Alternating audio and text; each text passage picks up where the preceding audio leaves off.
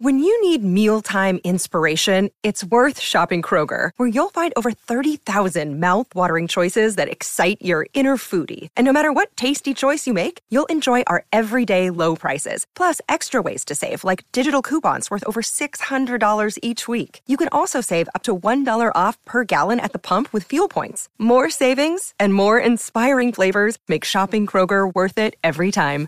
Kroger, fresh for everyone. Fuel restrictions apply. Another day is here, and you're ready for it. What to wear? Check. Breakfast, lunch, and dinner? Check. Planning for what's next and how to save for it? That's where Bank of America can help. For your financial to-dos, Bank of America has experts ready to help get you closer to your goals.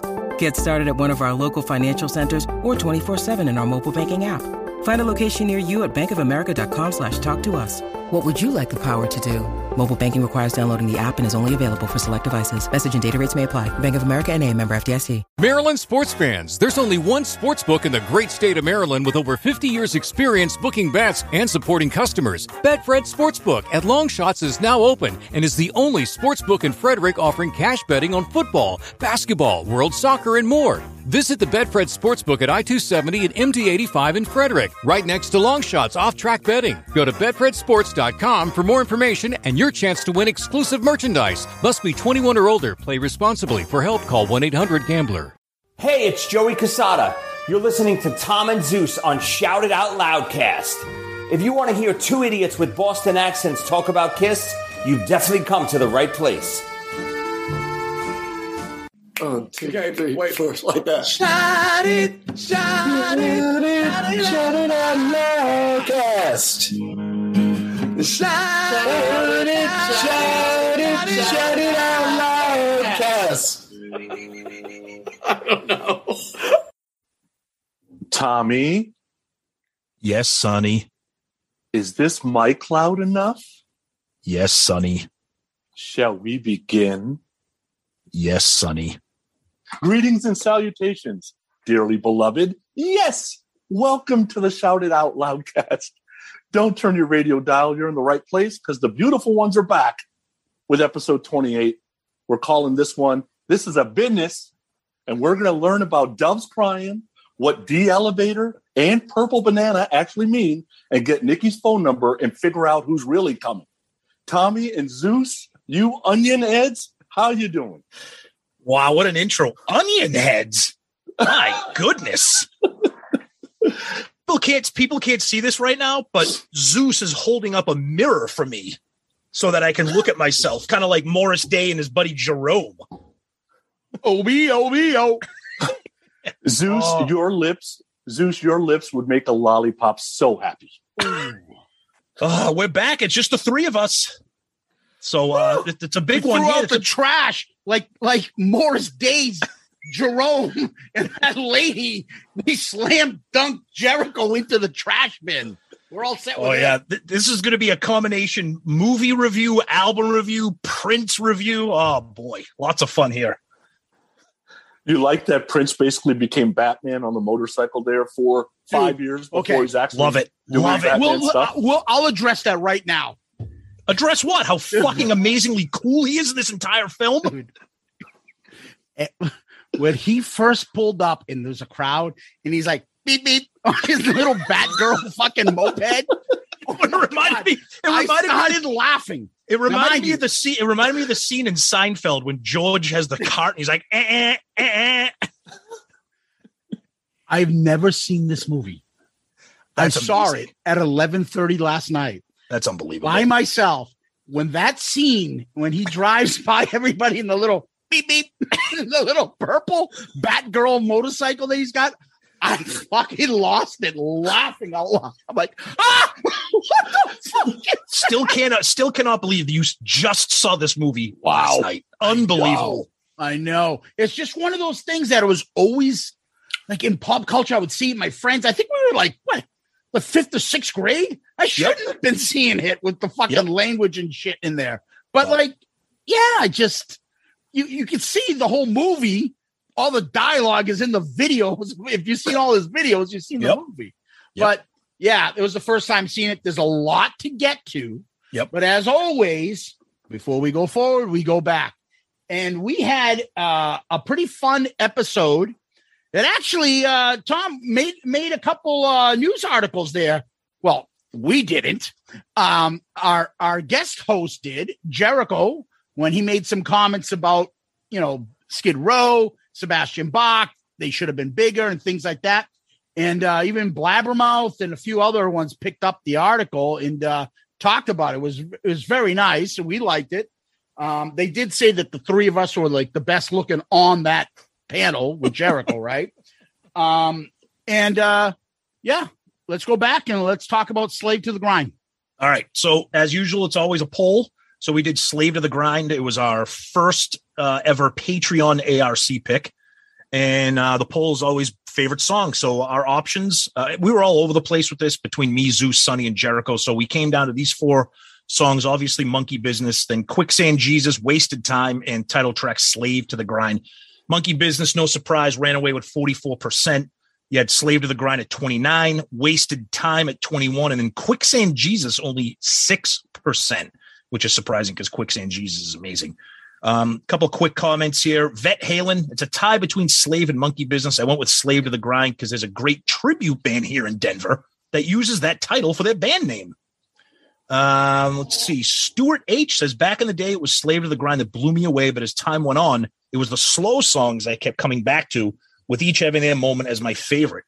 Yeah, we did agree on, on a lot of the, the ballads for me were the standout tracks. Um, Space Ace 30, Wasted Time is an amazing song. Glad to see Sonny got this correct in his rankings. Great episode. Okay, so I don't know what the correct rankings are, but you did something right, Sonny. So good for you. For once. Yeah. Yeah. uh, JC says, What an awesome pick for ARC. Hoping next time they pick Trickster's third album. Fifth one's better. there we go. Uh, let's see. Clark Side of the Moon says, True story. When this came out, Slave to the Grind was one of the two songs that inspired me to leave a quote, safe but not me career path. Ooh, I don't know what that means. In my opinion, this is Skid Row growing up, a better album than the debut.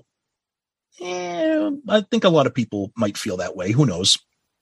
Uh, and then we can get into a couple uh, episode specific comments here, people's thoughts on that. Let's see here. Joel Hoffman.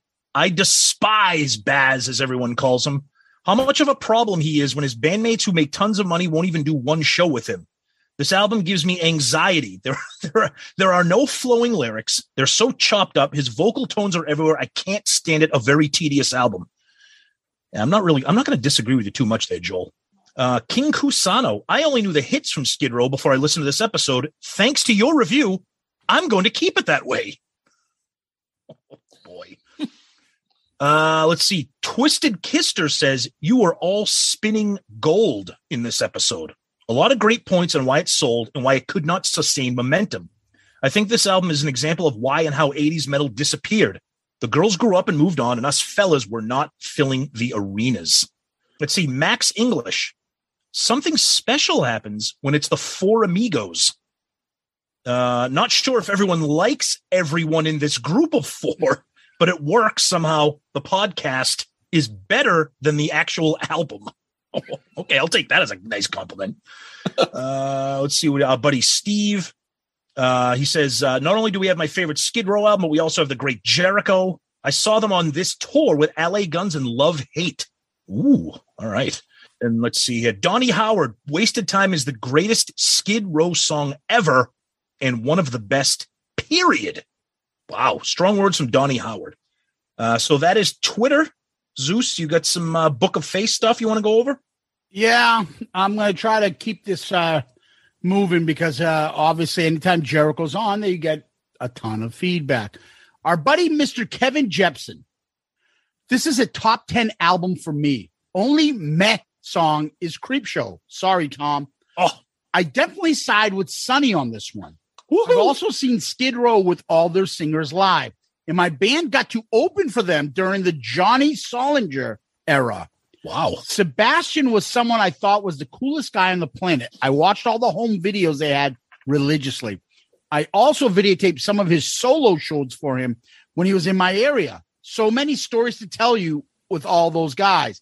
They recorded the video for Quicksand Jesus in Green Bay the first time I saw them. That song is a special memory, one of the best. Bach actually twisted his ankle near the end of that show and had to cut the sh- uh, the show short.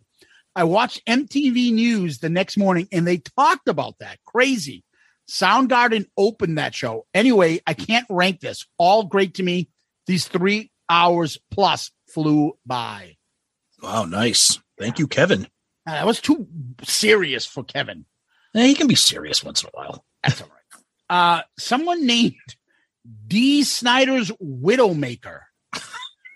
Definitely a heavier album than the debut. Clearly, fans are split on this, defend, depending on their love hate for their first album. For me, it was a natural progression, but definitely wasn't going to get the mainstream airplay that they had a few years prior.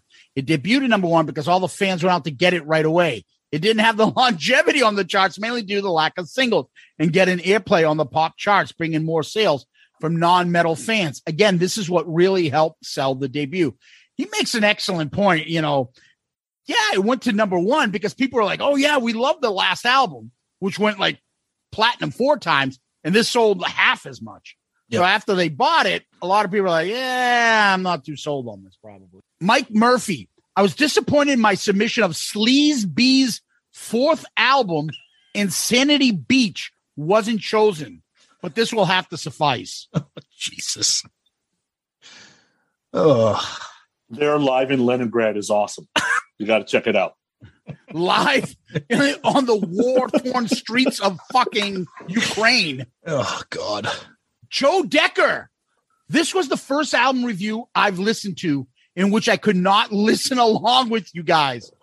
Other than the three ballads, I couldn't get past more than 20 seconds of other songs without skipping it. Not a fan of this album or Sebastian Bach. I had the displeasure of meeting him Ooh. when the band was touring for the youth album. They played a skating rink in Kingston, Pennsylvania to a crowd of about 200 people. Met Sebastian after the show, and he could have been a bigger asshole. Wow. His tough guy persona is so pretentious, it's laughable. How tough can you be when you're 170 pounds soaking wet and 20 pounds of that is hair? It's easy to be tough and jump in a crowd and punch someone when you know security will be there, break it up in 15 seconds. The rest of the band was incredibly humble, kind, and very giving of their time. I agree, Sebastian checks all the boxes what you would want in a rock singer. Too bad his personality is equivalent to a spoiled, rotten 13 year old. Give credit where credit's due. He sings the shit out of the three ballads. Other than those songs, the rest of my album is throwaway from me. Joe Decker bringing heat. Oh, yeah. That's the problem, right? You if you check all the boxes, that's one thing. But if you check all the boxes and you know it, yeah, that's a whole other thing. Yeah, good point. But at what point did the band probably look around and like he's saying they're all humble, nice guys? They're like, dude, what the fuck? Well, that's why it is what it is yeah. to this day. Yep. Um, Brant Dickerson said, in my opinion, this album has the best vocals of any hard rock album ever. He must he must have not taken his medication. Dude, poor guy. check these ones out. James Guzanik, one of the best albums of all time. Oh my period. Lord. Oh boy. Yeah. Come on. Uh, As Paul Stanley would say, people. Over on our Loudcasters page, your favorite Matt Wallace, Tom. Oh boy, here we go. Love this album so much. Yes, it has some filler for sure, but most of it is killer filler. The production on this album is stellar. Beggar's Day is so much better than Get the Fuck Out. There was a recent record store re release of this album. It's some of the best packaging quality that I've seen in a long time. It comes with additional side bonuses that include Get the Fuck Out in London, that is priceless. You can look it up on YouTube, I'm sure. YouTube? That's it. Wait a minute, that's it? Wait a minute, so Matt Wallace only shows up on Shout It Out Loudcast, not on ARC? That's disappointing. We're gonna have to have a talk with him. Okay, so Tom, uh, everybody's favorite loudcaster commentator. Did I say that correctly? Yeah. Um, Roy Gesterberg. Oh, didn't Jericho say he was a better singer than Bach? I said no, and then he fucking go ahead and puts like something where he says uh, some article that says Jericho said that he's better than him. I'm like, if you know the answer to the question, why are you asking?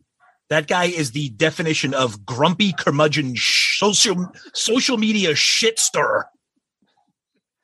Yeah, he creates a lot of fucking drama with a lot of people on Loudcasters. But to each their own. Oh, I, I, Tom, I spoke too soon. Oh no, Matt Wallace, he's back. kill, marry, or fuck. Oh, here we go. Bridget Fonda, Vinnie Vincent, Bukaki Pooney.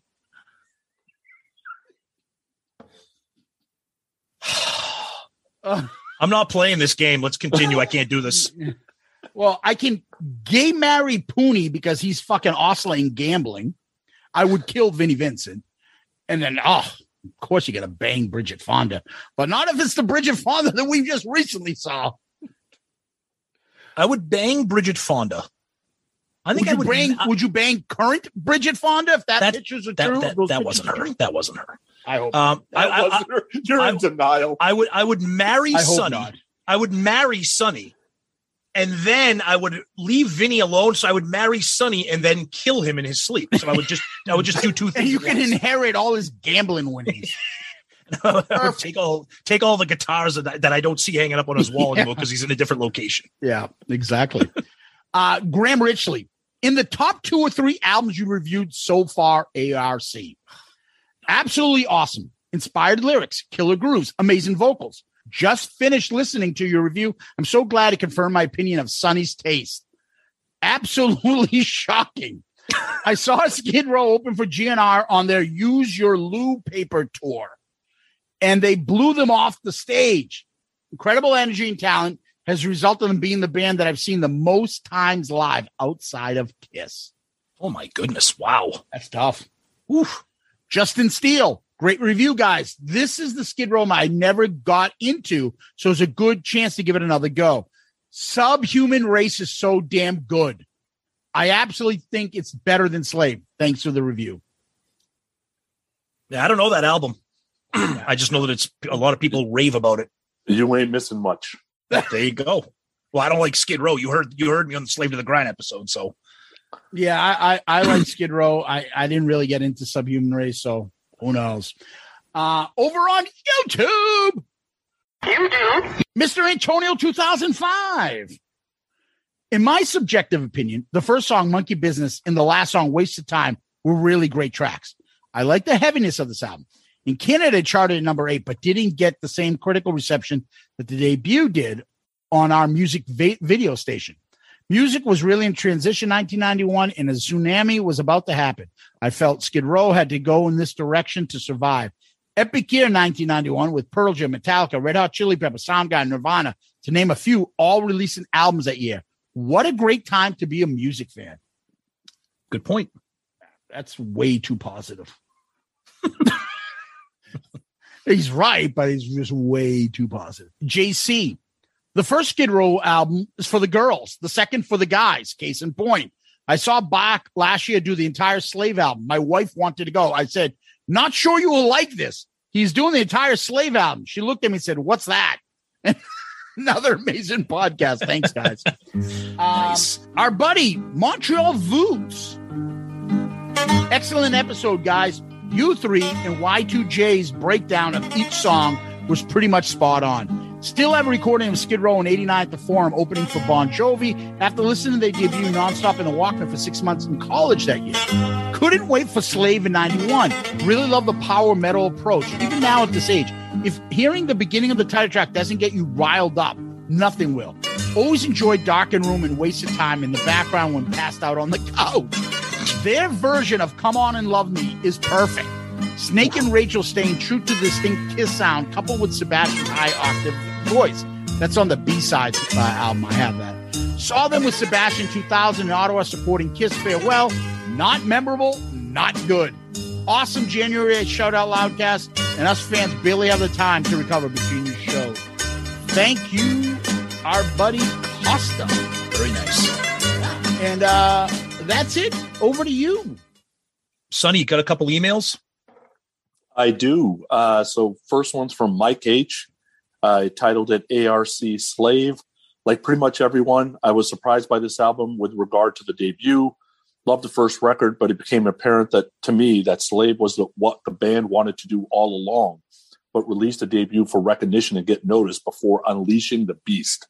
I likened it to courting a girl by telling her that I like to adopt puppies, help the blind, and collect precious moments figurines just to get laid. But then after you move in, you admit to smoking crack on the weekends, love getting pissed on during sex, and that you did a nickel in the joint for exposing yourself in the Macy's store window after a three day drug binge. That shit is way too detailed. That These that sounds like all that happened. Like it really happened. Yeah, they- Yeah. it's a lot of information to you know Yeah. just make up on the fly. Yeah, yeah.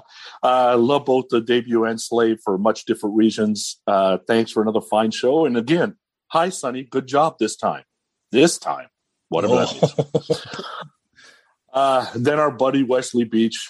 I'm sure he's still reeling from me saying Graham Bonnet sucks. But uh, anyway, um, he says uh, two things from previous ARC shows. First off, the Crüe's 10 Second of Love bears more than a passing resemblance to the Plasmatics Put Your Love in Me, released a year earlier. Nikki has said that he was a Plasmatics fan, and just one more thing he borrowed. They also used a chainsaw mannequin made to look like Wendy in some of their earlier shows. Coming full circle, Wendy interviewed both Tommy and Vince later on in the 90s, and he's put a YouTube clip in there. Wow. Then he said, also, my favorite Graham Bonnet story is when he was singing with Michael Schenker. Apparently, he'd had quite a few adult beverages, was feeling no pain when he dragged a guy out from backstage announcing, Here's the guy who plays the solos the Germans can't. Of course, he was sacked from the band after the show, a oh. classic moment in rock. Oh my God. There you go. Imagine that. Oh, That's no. awful. Oh, all right. And I got a couple emails we'll fly through. our, our buddy Craig Moran. Hey guys, another great album pick. Growing up in New Jersey, it was awesome to see a rock band from my home state that had more balls than Bon Jovi. I got the self titled album after seeing Youth Gone Wild on MTV and got to see them open for Aerosmith's Pump Tour. In the spring of 91, I'd already seen the video for Monkey Business and was psyched for the new album. On release day, I drove to the mall after school and picked up the CD. Couldn't wait to listen to the album. As you guys mentioned, the one, two, three punch of the first three tracks was awesome, and the dark ballads were amazing. As a 17 year old high school senior, Get the Fuck Out was hilarious. However, 30 years later, it's not a great song. Following summer, I got to see them do their headlining show in the parking lot at the Meadowlands with Pantera opening. It was the only year they had this outdoor venue, most likely because of this concert.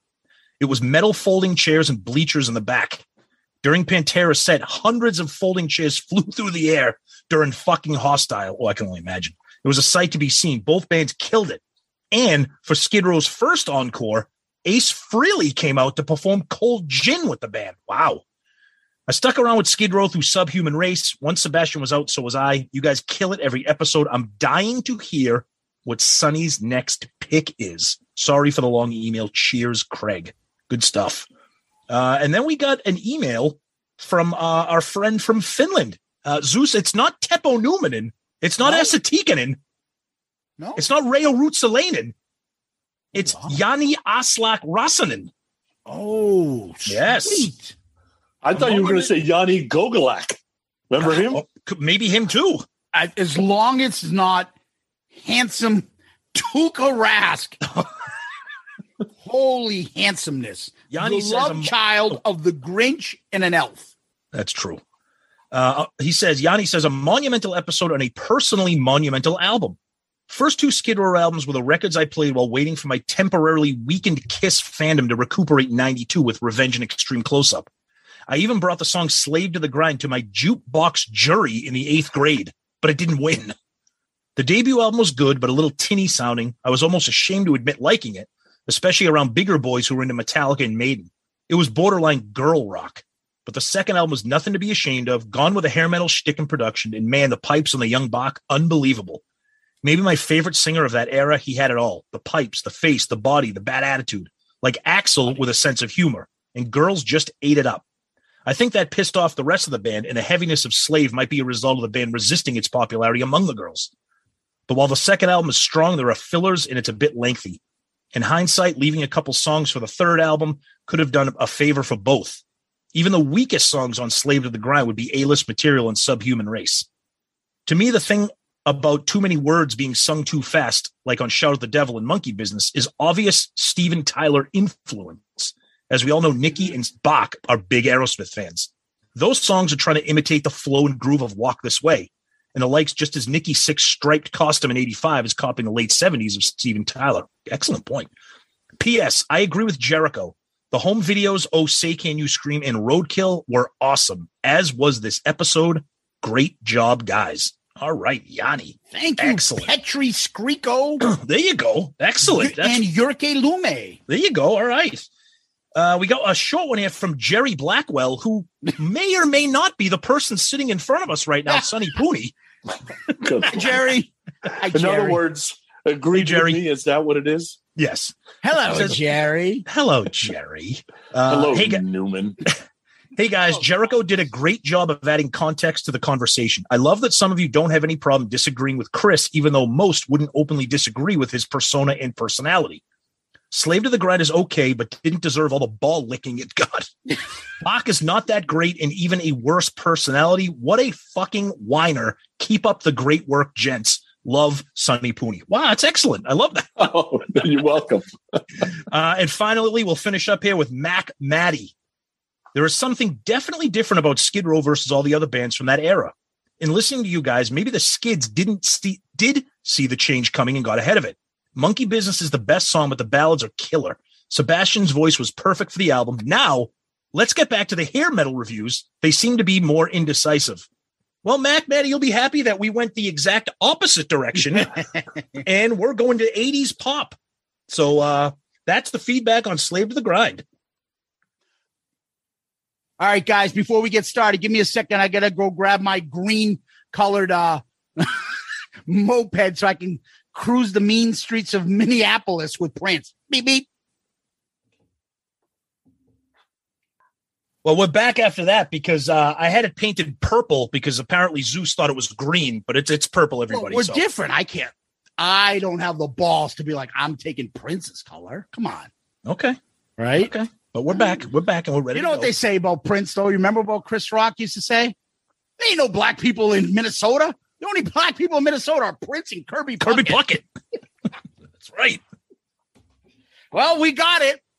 We I know since the day we met Sonny that he's been a huge Prince fan. I know that you are a huge Prince fan. And so this is your pick, Tom. Tell us about how you got into this album and how we got here. We're doing Prince today.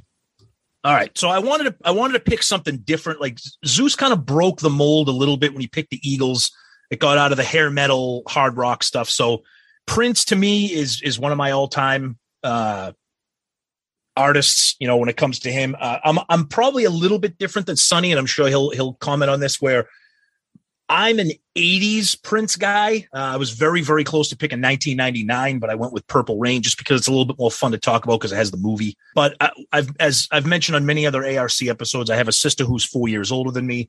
Uh, she was the one that got me into Prince. We were listening to the Controversy album, especially the 1999 album was massive. Then this comes out, and of course, MTV, the videos, and Prince is just everywhere. And not to mention that, I mean, as much as I have the love of Kiss and Metallica and all the hard rock and metal albums that we've done on ARC so far, um, I probably have a longer and closer musical relationship with pop and hip hop and R and B. Like Zeus knows my love for rap. We both do that. So this is the kind of stuff I find myself listening to a lot more often. You know, whether I'm going for a run or taking a long ride in my car, I'll play stuff like Michael Jackson or you know 80s pop or hip hop R and B stuff like that. So I wanted to pick an album that wouldn't make people too crazy because I'm pretty sure everybody has some love for Prince some way, you know, shape or form. Maybe they don't. We'll find out. But yeah, this this album and Prince in general is very, very, very important to me and my musical taste and my musical history. And uh, I just thought it would be a blast. I know, I know Sonny's a huge Prince fan. I don't know exactly where Zeus is on this. I mean, probably not that big because you just watched the movie last night. um, but this, it, it's going to be a fun thing to talk about. There's a lot to talk about here. And I will say this I told the guys I had to really pare down my notes because in front of me right here, and Sonny, I think you said you have the book. I have a 600 page book on the making of the Purple Rain album. so I had to uh, really, really, really nickel and dime my notes uh, to the point where I really shaved a lot of them off here. So uh, that's uh, that's Prince and Purple Rain. And uh, Sonny, how about you? Yeah, for me, I'm coming into music in '84, MTV Kid. Um, when Doves Cry was the first video song that got my attention.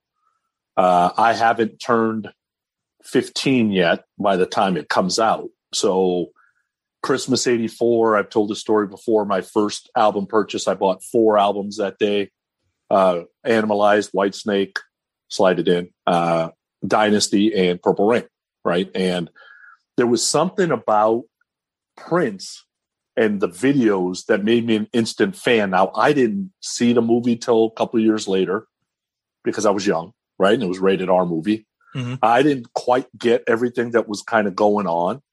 But the part that I did get was here's an artist of color that actually plugs in a guitar and made it kind of everything seem possible. Like I'm I'm listening to the, all these artists that are plugged in and distorted guitar, and I'm liking the melodies and the music.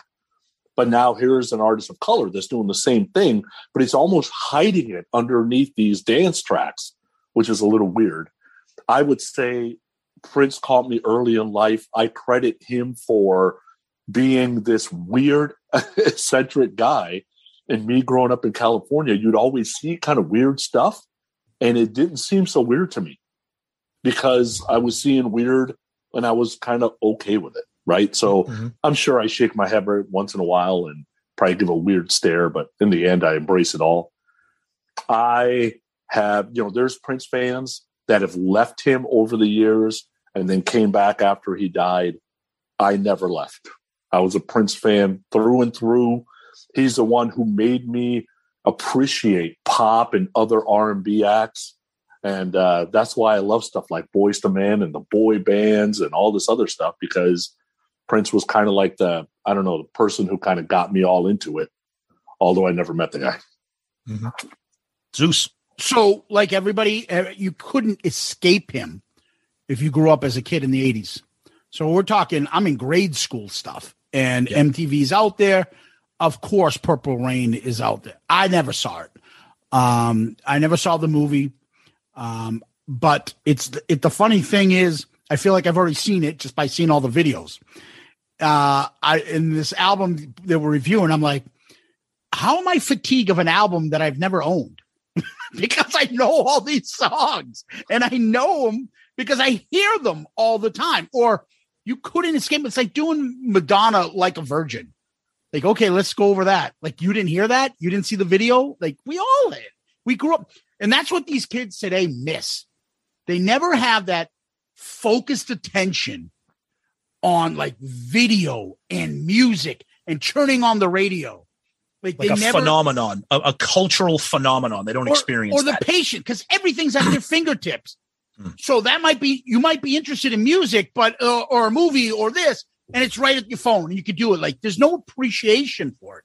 It's disposable. So, yeah. So for me, Prince um, was the harder Michael Jackson, a guy that could sing, he could dance, he could rock, he could play all the instruments he could do everything. But I found out last night he can't act. that's, that's, holy shit. I will get into that. How God, dare you? God bless him. I mean, it's one of those things that you can't escape like certain musical genius. I don't like it, but you understand it. Um, Duke Ellington. I don't listen to Duke Ellington, but I can tell you that fucking man was a genius. I'm not a big Prince fan, but I can tell you right now that guy's a fucking genius. Did I? But this is the most easily for me to get into because I grew up with this music. I grew up with this. But I will say I was hoping for you to pick 1999 because the song itself, the video is one of my favorite all time. Not Little Red Corvette and not I get delirious. Not that, but the song 1999. I fucking love it. Little uh little black guy with the little fucking Japanese headband there, guy. Yep. Yep. Who's, who was apparently in the movie too, right? His little No, no, because that was Prince. That was not Prince in the Revolution. no, but he was one of the acts. He was one Oh of the- yes, yes, yes. He, yes, right, he's- and he kind of left, and then the Wendy people kind of took over as the guitarist for him. Yes. But yeah, and he was one of the three acts that they were going to cut down after the other one. Yeah, became an- Dez Dickerson. Des Dez Dickerson. Dickerson. Yeah, Yes, I he's like. saying I yeah, like he's- him. as he's saying he's group. he's saying Modernaire, which is written by Prince. Yeah. Want to be a Modernaire, modern air, Modernaire. I just, I just like his part when he sings in 1999. That, that little. Anyway, um, so I got into Prince like everybody else, pop culture phenomenal, and uh, over the years, I've you know loved a lot of his songs and other stuff. I'm like, I don't get it. Uh, I did have that greatest hits thing, the two CD thing Mhm. that had the two different covers, and um, and someone stole it from Stonehill. Hence, Of course. hence that's why we started putting the black marks different marks on all our cds um but yeah prince is fucking amazing he's a great talent um and uh i'm i'm glad you picked this tom because there were some deep tracks on there some deep cuts that i i didn't really know Yeah, I, I, was I was very very close to picking 1999. Couple reasons why I didn't was, um, I didn't know. I mean, I love both albums. To me, Purple Rain is a much more accessible album, which is why it was more successful in 1999. For all the hits that are on 1999, it's very very. Uh, there's a lot of stuff on there that's very experimental. Uh, you could use the term progressive on there. Uh, a lot of them, there's a lot of like seven, eight minute songs where he's really going off the rails. I love it. I, I love it. I, it might be more of a masterpiece than Purple Rain, uh, but Purple Rain is the accessible album. It's only got nine songs. Um, it checks off all the boxes in terms of you know the ballads, the upbeats, the rockers. And you guys said it said it best, and I didn't really cover this. Prince checks off those boxes. You get the stuff that you love about Michael Jackson with Prince. You get the stuff that you love about pop music with Prince. You get the stuff that you love about guitarists and guitar solos with Prince. He, he covers all those bases. And the songs that he writes are all over the place. You know, like I said, the dance anthems, the ballads, the love songs, the, the you know, the dirty songs that we're going to get into. So he he he does everything under the guise of that pop synth based, you know, kind of funk music. plus he could uh, play a mean game of ball and he can make uh, pancakes for you after he whips your ass Yeah. So what's Right. interesting is uh, Michael and Prince have history, right? They were on the chart same time, blah blah blah. Some people say they didn't like each other, um, and you know all the Prince stories we're going to tell today, whether it's in a book, whether it's during the review, they're just stories because Prince didn't do that many interviews, so you don't really Yeah. know what's real and what's not real. Yeah, but there is is a story. Prince was supposed to help.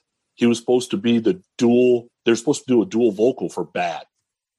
So Michael Jackson called him and said, "Let's do this song together." Now think about that, right? Because it's in the mid '80s, both of them are huge, right?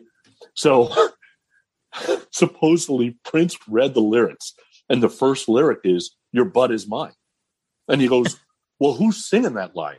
Because you, you ain't singing that to me, and I sure the fuck ain't singing that to you." and that was the end of that, Nice. right? So who knows if that's true or not? But it makes sense. I love it. that is, that is fucking pretty good though right and i mean the other thing is i thought i read something and it was like bon jovi that said it um, a couple other people mentioned the fact that he is really the him and jimi hendrix are the only two that really form their own little it, it's black music and white music and they both accessible to both. Yep. you know that it doesn't make a difference. You can like it and you're not like oh that's white people liking r&b ain't. White people liking Kool & the Gang and shit. Yep. it's it fits both types of music and it transcends and, and color has nothing to do with it you don't think of it that way and it because he is kind of like become now more or less in his in the later years like a guitar kind of god hero at some point and uh but he's got that soulful voice he certainly doesn't have white guy dance moves he can fucking dance Oh, good God. yeah. and, And, you uh, noticed, and you noticed the crowd in the movie, right? It was male, Oh. female, black, white. Like they're trying to do mass appeal type stuff. Absolutely, absolutely. yeah. I mean, even even when the when the movie when they were doing premieres for Purple Rain, the primary the the the audience screening was almost a one hundred percent white people hmm. because they wanted they they knew wh- how much more powerful this album could be if yes the black audience will like this but if we can cross over and have the white audience like this film forget it and we'll, we'll get into that we'll get into the connection obviously between the soundtrack and the movie itself which came first the chicken or the egg type stuff there's there's a lot to unpack I just think he transcends it. He is just Yeah. natural ability, and he probably doesn't have to sit there and go, "Well, I think I can get some, you know, the white on if I do." I think he's just his music speaks for itself. agreed yep You know. Yep, yep. So uh, we talked about how we got into the album. Let's uh, get a little couple facts of the album. We're talking the album, not the movie. Okay. Mhm. So Purple Rain came out on my birthday, June twenty fifth, nineteen eighty four. Ooh, happy birthday Thank you. Um, it's produced by Prince in the Revolution, and it spent 24 weeks at number one, imagine that That's insane. 13 times platinum. It made 25 million worldwide. It's Prince's sixth studio album, his first number one album, one of the best selling albums of all time. It won the Grammy for Best Rock Vocal Performance by a Duo or Group, Best Score Soundtrack, okay, Best Original Song uh, Score for Prince.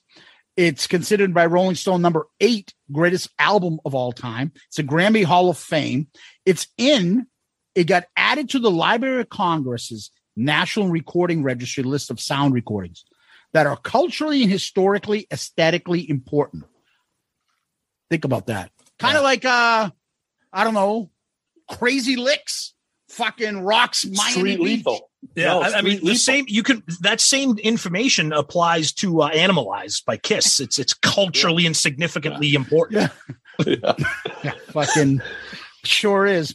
Um, it made obviously Prince a superstar, as we all know, and uh, just I don't know this in Hotel California, the two albums we've done that are kind of off the track.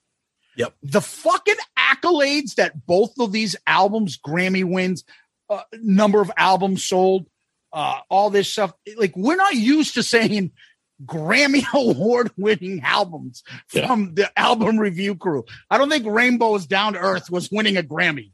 Um, or fucking bad English or anything like that. So But think about this. So half the year basically at number one, right? 1984, Born the USA, Bruce Springsteen, Like a Virgin, Madonna, 1984, Van Halen, The Unforgettable Fire, U2, Let It Be by The Replacements, Private Dancer by Tina Turner. Like these are big. Stop did you making just say sense the did you heads. just say the replacements? yeah, that was Yeah. a big album. What did it sell? A million out a million copies? Oh, it was it was a huge on It the charted charts. for a while. Yeah, Reckless, Bryan Adams, Make It Big. Um, Uh, Michael Wham. Jackson was still selling. His fucking what do you call it? Was Yep. still, Thriller was still selling in '83. Yeah, Oh, God, these yeah. are big, big albums. and and the thing, and you brought up a good point, Zeus, about you know talking about uh, Hotel California, the Eagles, and this. These are albums that will never stop selling Nope. as long as people are listening to music. Like I just bought it. Remember? Uh, that right, I mean- I mean. I mean, I just I uh, Target just re-released their version because Target, you know, a vinyl. It's like a purple vinyl with a friggin' poster inside. You know, there's the exclusive picture disc that I have. I mean, the stuff's never going to go away. People are always going to buy these particular. Probably, you know, like Appetite for Destruction. That album will never stop selling. You can't get the movie for free. The Nope. movie's not on YouTube. You have to buy it or rent. it. no, I did. I watched it for free. You oh, did? you did? Where'd you watch it on? What was the channel you told me to watch it Oh, on? Tom? Tubi. Tu- Oh, you bought it TUBI on streaming Tubi. service. Yeah. Yeah. I mean, it, yeah, it yeah. has Commercials. some commercials, Commercials. Yeah. Yeah. but there was swearing. I saw Yeah. Apollonia's big fucking cantaloupe. Knockers. yes. Woohoo! Yeah. Uh, so yeah, I mean, it's just incredible. Like you made the point, Guns N' Roses. There's never going to be another debut album ever is going to break that record now because then albums don't sell. and So there's never never gonna and, and there's never gonna be a generation that's gonna be like ah that album's no good let's move on to something like that, that album's Yeah. just gonna continue to sell I'm thinking out loud. How many soundtracks are bigger than this? Saturday Night Fever. Saturday Night Saturday Fever. Night Fever. But is that really still going to keep selling like Purple Rain? Uh, well, see, maybe. that's that's that one's interesting because that is a specific genre of music that it now is considered laughable by a lot of people. Footloose. Footloose is still huge, Well, who's buying Footloose now? but that's the thing. Footloose If they is, re-release it though, Footloose is a s- is, is a slice of the '80s. It, it, it's got some fun pop songs. You know, I mean, I like Saturday Night Fever because I like the Bee Gees. I think that album's great. But Grease. see another one. there you go. An- when like John Travolta or Olivia Newton John die, that's going to fucking make those albums go number one again. yes, That's what ends up happening. Yeah. And when Prince died, like a lot of these songs went right up the charts again. But the thing about this album, you know, and I mean, I guess we could talk about it now since we're talking about soundtracks. Like this was supposed to be a soundtrack album. It was supposed to have, you know, stuff by Dez Dickerson, stuff by, I mean, we were robbed by not having a recorded version of Sex Shooter by Apollonia. I mean, the fact recorded that, versions. It's but just the not on fact- this album. well, that's what I was going to say. I mean, the fact that Sex Shooter is not on this, uh, we were robbed. So, because he, that's what it was going to be. It was, Day in the time. Exactly. Obi, Obi, That's what I was just gonna say. It was supposed to be a legitimate soundtrack, like the sing, like the single soundtrack. All the bands are on. Prince is like, nah, it's my album. I'm doing it. It's it's mine. But he go, "Ah, it's my album. Pretty much. Pretty much. Yeah. And so it never got that soundtrack treatment. It became a Prince solo album. You know, or not a solo, but a Prince album. Okay. So we talked about the facts of the album. Yeah. The movie, okay. Yeah. I didn't see it. When did you see it? Because you're my age. Sonny's a couple years older. I'd be shocked if he saw it. Sonny, go ahead. I didn't see it till '87. Okay. Okay, you're a little older. When did you Yeah. see it? Yeah, I didn't see it came out in 84. I was 11. I, I again I had a sister that's 4 years older than me, so she was 15. Obviously, I didn't see it in the theater. She didn't see it in the theater. But that was right around uh, not long after it was when it's when when cable TV came out, when VHS rentals came out. Um, I remember I, I remember seeing and at the time you didn't have access to like like oh is this an appropriate movie or is it rated R because of this sex is it rated R because of his language? So you watch the movie and I'm like Apollonia just took all her clothes off and just jumped in the lake. This is the greatest movie ever, and it's got Prince on a purple motorcycle. It's like, you know what I mean? Beep beep. Yeah. Yeah. For those people listening that live in the Bay Area, I saw it at the Capri Theater for a dollar in 1987. Nice. By the way, you keep making fun of the beep beep motorcycle. Prince is only four feet tall. He can't drive a Harley. Beep beep. It's it's a little power wheel. It's like thing, it's from it's like Batgirl's fucking motorcycle from the '60s movie. Same a color. The TV like a- series. It's like a Vespa. Although it, it is funny, we keep we keep teasing the motorcycle. Now that this came out in '84, this was like a legitimate, like this was like a street a street motorcycle that It came was out in like that a era. fucking like Japanese Honda or something. That's all it is. That's all it is. And it's got the purple shield on it. By the way, it brought up the Batgirl from the '60s. Oh, Oh yeah. ooh, Nice. that outfit. Oh, oof, ooh. Man, was she not 90 now? I still want to know. I still want to know how Apollonia got that leather suit back on when she was soaking wet coming out of the. That's I'm not right. buying it. I'm not yeah, buying I'm not buying it either. That's like Ross trying to put it. those Exactly. That's pants on. exactly. dude. Yeah, that whole whole fucking scene. Hi, I just met you. Let me put you on my fucking moped and take you to a secluded swamp area. Yeah, sure, no problem. I don't know you, and I'm a stranger in this town. Well, you have to purify yourself in the waters of Lake Minnetonka. and he tried to stop her. He said, "Wait!" ju- Right he she did. Not, he, was said like- that as her as she was in the air. Dude, He didn't stop her. He She- wanted to see her go. when she took those leather pants off, and then all of a sudden those banana tits popped out. Bang! She's so hot. She's Oh. gorgeous. Oh, she's But fantastic. just, just like, dude, there was so many '80s things of that movie that I saw that I was cringing. Bodies fucking slamming a chick into a dumpster. They oh would have, they would be picketed so fast if that was in a fucking movie now. Oh, yeah. but it was Morris Day and Jerome doing it. So it was How cool. much pimp slapping was going on in that fucking movie? Oh. And how about and how about a young Clarence Williams Oh, playing yeah. his dad? Yeah. Yeah. That was amazing. I didn't Oh. recognize it till afterwards. I look at the fucking thing. I'm like, what was he in the movie? He was That the dad. dad? Yeah. Yeah. Yeah. Yep. Yep. That had to have, and I think that's the worst the thing I put the worst acting I've ever seen in a fucking movie, except who- for by- Clarence by- Williams. you Like mean the by whole Prince? fucking by everybody. It's But just you know, yeah, because horrendous. Nobody's an actor. They're all fucking musicians. The whole thing was horrible. as all as of I'm the acting was terrible. As I'm watching this movie, I'm like, God damn it! If Kiss did something like this, like a regular script, and not Oh. battling fucking space aliens and a- an amusement park director, Paul Stanley is fucking wishing that somebody had the vision to put him in this movie. Like I'm the I'm the Prince guy. Like he he would only dream of being as cool as you- Prince portrayed in this movie. So I will say this. I, I'm going to tell you right now. I've told you this movie was like fucking an hour and a half waste of my life. It is the wor- one of the worst movies I've ever seen. The plot, everything was just fucking stupid. Prince is a fucking star. Just show him playing a live concert. I would have preferred that. When he tries to act and the opening up the door to stop his dad fighting, dude, that is the most effeminate opening of a door I've ever seen. Oh, stop fighting. Ooh. Like, oh my God. Jermaine, stop Like- teasing. yeah, I like it later in the movie. So mom looks pretty roughed up. Any idea how she got that way? Oh, I know. Dude, It was like Anton Merriweather and fucking from Girls on Film. That's what it looked like. And, and there's this like, dude, what he has sex with Apollonia, then he drives her home, and he has that same pirate shirt on.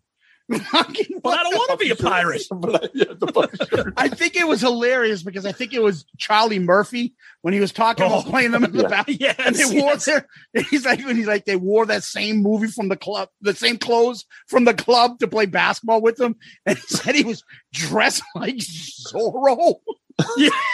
The funny thing about the movie, you you said it. Prince had on like a, it was like a Zorro type outfit. It had the ruffles come down the front. He had the big perm fluff down and all that. And the mustache everything that was drawn on his face. And it looked like something that a figure skater would wear. You know what I'm saying?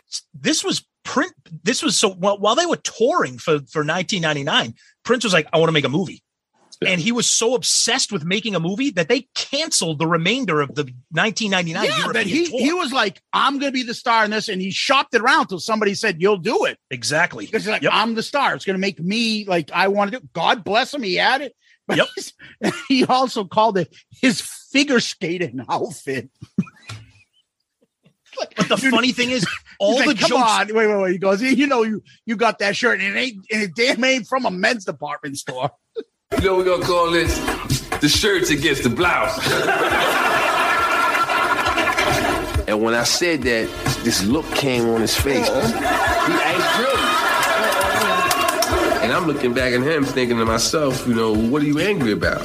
I mean, you know where you got that shirt from. And it damn sure wasn't the men's department. I mean, I But all the joking that we make, if you step back, he can pull it off. It's believable because it's Prince doing it. Like when you hmm. see Paul Yeah. Stanley with some, when you see Paul Stanley with some of those outfits, like that, that is absurd. You look like you look ridiculous. Prince can pull this off. Zeus, you think the acting's bad here? Watch the next movie. Oh, that's for- for terrible. The graffiti one. No, Under, the, Cherry, Moon. Oh. Terrible. Yeah, but is that the one that has Sheena Easton in it? That's the black and white one. Yeah. Oh Yeah, no, no, it's, it's it's not good. It's not I'm good. just saying, it was so bad. When they first show Apollonia showing up, and there was like that white fucking blonde, like, Oh, she's um, hot too. hi, what are you doing here? Uh, uh, like, dude, who's the director going? Holy shit! I know they're hot, but can you fucking act a little? It But was let's be so serious. This en- this entire thing was a vehicle for Prince and the Yeah, Revolution. know. That's all it was. That's I all you know. know. but he can save it because of the fucking.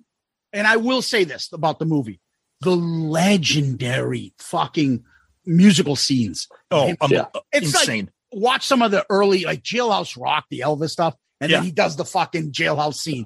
Yep. Like there's all the part. What do you mean, dude? Lift your head up. You're acting on TV. We can't hear you. Like, yeah, this is bad acting, but like Yeah. he is such a star. When you see the fucking Let's Go Crazy video Oh, or or the other ones, and you're like, Yep. dude, what the fuck, man? He's on- commands the stage. Yes, Yeah. you can't If keep your this- eyes off him. Watching either every dance move, every stupid like Paul Stanley hand gesture, licking the face and stupid shit. You know? Yeah. If this was a documentary where all you saw was Prince backstage, he's a normal person, he makes spaghetti just like everybody else, and then he, it wouldn't have done as well. That's Right. just all there is to it. Yeah, Yeah, he- I, I he- get, I get what you're saying. Like they needed to put. Let's put it like it's like porn. We can't just show Yeah. him fucking. Let's That's put a stupid story of a diamond exactly- dealer that's trying to get his diamond back, and the meanwhile he's banging the fucking reception There you go. That's it. For That's 20 it, 'cause- minutes. Yeah, no one's watching this. No one's watching Purple Rain because they're like, "Ooh, uh, what a sad home life." His father abuses his mother. No, they're watching this so that they can watch him do the dance moves to Computer Blue with Prince and the Oh. Revolution. Oh, Dad, stop it! Exactly. And then he- when he was doing that little puppet thing, puppet, I'm like, dude, what the fuck is I watching? What the fuck am I watching? see, that actually part of the like movie, that scene. I like that scene. Oh. I like that scene because I truly believe that that was like really Prince. That's real. Yeah. Yep, that's real. I, I'm just saying the whole of like he like when he's got Apollonia in in the in the pond area. Yeah. we just met her, and he's got her stripping down. Like if another guy, a couple guys came around. like like in my bodyguard remember that movie Oh, God, yeah. with a bully like if a bully that sees apollonia like a bunch of like construction guys and they see prince beep beep coming by this little moped they would just like it would be so cringeworthy like hey get out of here little little girl i'm gonna pick up this woman like no leave her alone she's with me like come on dude He's Prince. He's Prince. That's right. He's the man. oh jesus so before we get into the tracks let's talk about the album cover beep beep So, I, well, before we get into the album cover, I got to bring this up, Zeus, and you probably remember this. So, Yeah. at, Stonehill, Mhm.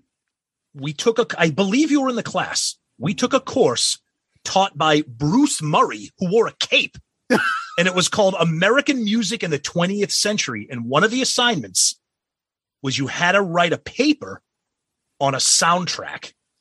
I wrote like a 10 page paper on Purple Rain broke down every song, how it appeared in the movie, and everything like that. And I remember, I remember the professor was like, "I don't really know much about Prince, but after reading your paper, I think I'm interested in Purple Rain." And I was like, "Wow, all right, I'll take, I'll take the, I'll take the hmm. grade then." Is that going to be an extra attachment to our Twitter feed? Your paper? That'll be a Patreon exclusive. You get to read my senior year Stonehill report on Purple Rain. And the only reason they got an A was on page three. It says Apollonia takes her top off. Right. Actually, you know what though? Hmm. Yeah, but Sonny, I don't know if this guy would have preferred that. Put it that way. Then you show the Prince playing that song with Elvis shirt on. And, Exactly. I think Ooh. you would have preferred that. But anyways, go ahead with the cover. Uh, well, yeah, you, you know, you got Prince in the in the poster thing that you've seen your whole life with him on the purple bike there. I kind of like the feeling of the alley with the smoke, and I don't know if Apollonia is saying bye to him, hi to him, or she's just peeping him. I don't know what she's doing there. I like the cover though. I think it's a good cover. I mean, Yeah. I, I I think I think it's I think it's legendary. I think it's iconic. Um, like you said, the smoke in the background. I mean, Prince looks as badass as he's ever going to look because Prince is not a badass. You know, he's sitting there in the purple outfit, straddling the purple, you know, motorcycle, a foggy background. You know, Apollonia looking blazing hot in the in the lit doorway. Um, you know, you get the little border on the side there with the flowers, the the silver background, the big purple, that cool Prince font. Um, it, it's a it's a it's a legendary, iconic yet simple cover. Yeah, it's so legendary that I never owned this album. But if the picture was different, I'd be like, that doesn't look like that album. Like I'm so used to this image that I would Yeah. be able to say that's not the cover. That's the cover. Okay, I got you. Yep. So yeah, th- something simple, but you're right. The purple writing, purple rain in that letter, in that font, and Prince of the Revolution underneath. That in and of itself is iconic. This image. Yep. You know, um, It's also interesting that there's like a yellow outline on the purple writing. Otherwise, the purple would pop. Yes. You see Very that like yellow catch. outline? yeah, very good subtle. catch. Yes, good catch. Yep. Yep. Oh yeah, and then inside, Zeus is holding up the little the little CD poster. So I have the vinyl, and it has a huge fold out poster, and it's the band from their outfits from the When Doves Cry video from those those ridiculous outfits. Uh, yeah, I think this poster will remain folded and inside the record sleeve. I don't think I'm going to be hanging this up. So Somewhere. since you have the poster, Yeah. is uh is Lisa wearing like belts on her boot? Are all those belts Let, let's consult, shall we? Let's consult. On her right leg? It looks like about 18 belts that are wrapped around her leg. Nope, it's like a it's like a fabric, like a lacy kind of ribbon thing that's tied up, starting at Oh. her ankle and kind of going up to like her thigh. Yeah, yeah. Okay. And Prince Hard to tell. Prince is pulling off a suit that literally no other human being on earth could pull off. No. But he but he pulls it off, and I'm sorry, it looks badass. And then the poor guy in the background who thinks he's in the village people dressed like a doctor with a mask. That guy can't get a cool outfit. He's, Doctor That is a cool outfit. yeah, That is a cool outfit. that's part of his image. He's the I know, Doctor he's the- Fink. He's Dr. Fink. I know. I feel bad for him though, because everybody looks badass except for him. Uh, you, you want to feel bad for somebody. Feel bad for the guy named Brown Mark. Like you can't come up with a better name than that. Ew. what you gonna call him? Brown Mark. could have been worse. They could have called him Skid Mark. It would have been worse. Dude, Poor guy.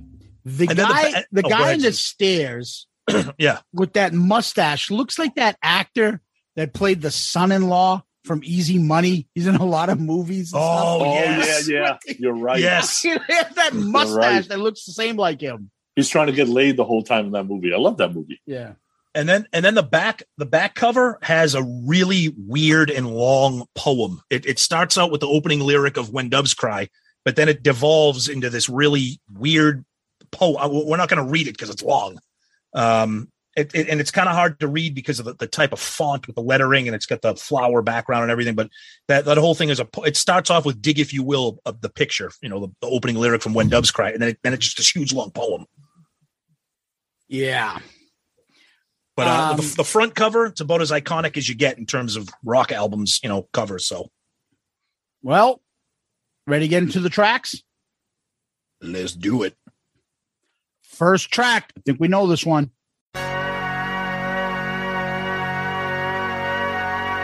Dearly beloved, we are gathered here today to get through this thing called life. Electric word, life, it means forever, and that's a mighty long time. But I'm here to tell you, there's something else. The afterworld. A world of never-ending happiness. You can always see the sun, day or night. So when you call up that shrink in Beverly Hills, you know the one. Doctor, everything will be alright. Instead of asking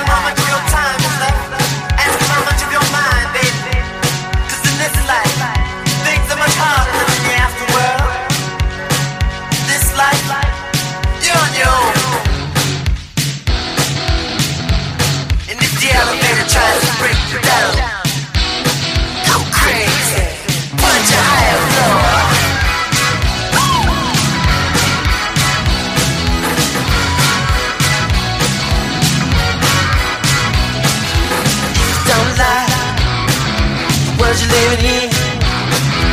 Take a look around. At least you got friends. I call my old lady. More friendly word. She picked up the phone, dropped it on the floor. It's all I heard. I'm not gonna let the elevator break us down. No, no, let's go. Go crazy. Let's get nuts. Look for the purple banana Let's go. Okay, so let's go crazy. Uh, first time you hear this in the movie is obviously the extended version when the movie starts. Kind of ends with it a little bit too. I would say, you know, this track to me is apocalyptic, right? It's kind of a 1999 part two, great dance guitar track. You got the church organ, you got the preaching. Now, Fink has said, now I don't know if this is a rumor or not, but that eulogy thing he does at the front was off the cuff live at a show one time. I believe it. Bam. Right. I can So believe that. Yep. Yeah, that's great to me. um, you get this great pop song with a great, you know, distorted guitar solo at the end. Um, the elevator. So it depends on who you believe. I think he's talking about the devil. Other people think he's talking about other things. Kind of depends. Uh, the guitar solo in the outro solo is off the chain. Now, Bruno Mars did this in the Grammys on 2017. He did great until the outro solo. And Bruno did the solo. And I remember watching it going, Bruno, what are you doing? Dude, if you don't have that note for note, you cannot Don't do that it. solo. Right? Yep. He wasn't even close. Yep. Um, but there's a there's a, uh a Vegas uh, tribute thing that they do, and that guy can do it dead on, right? So they've got it perfect. All that being said, I don't know what a purple banana is. I don't want to know. I don't know who the hell's coming. I don't want to know. I want Tommy to explain all that to me. But let's go crazy is awesome. Yeah, it's uh I mean to me let, let, let me just kind of let me get this out of the way first yeah.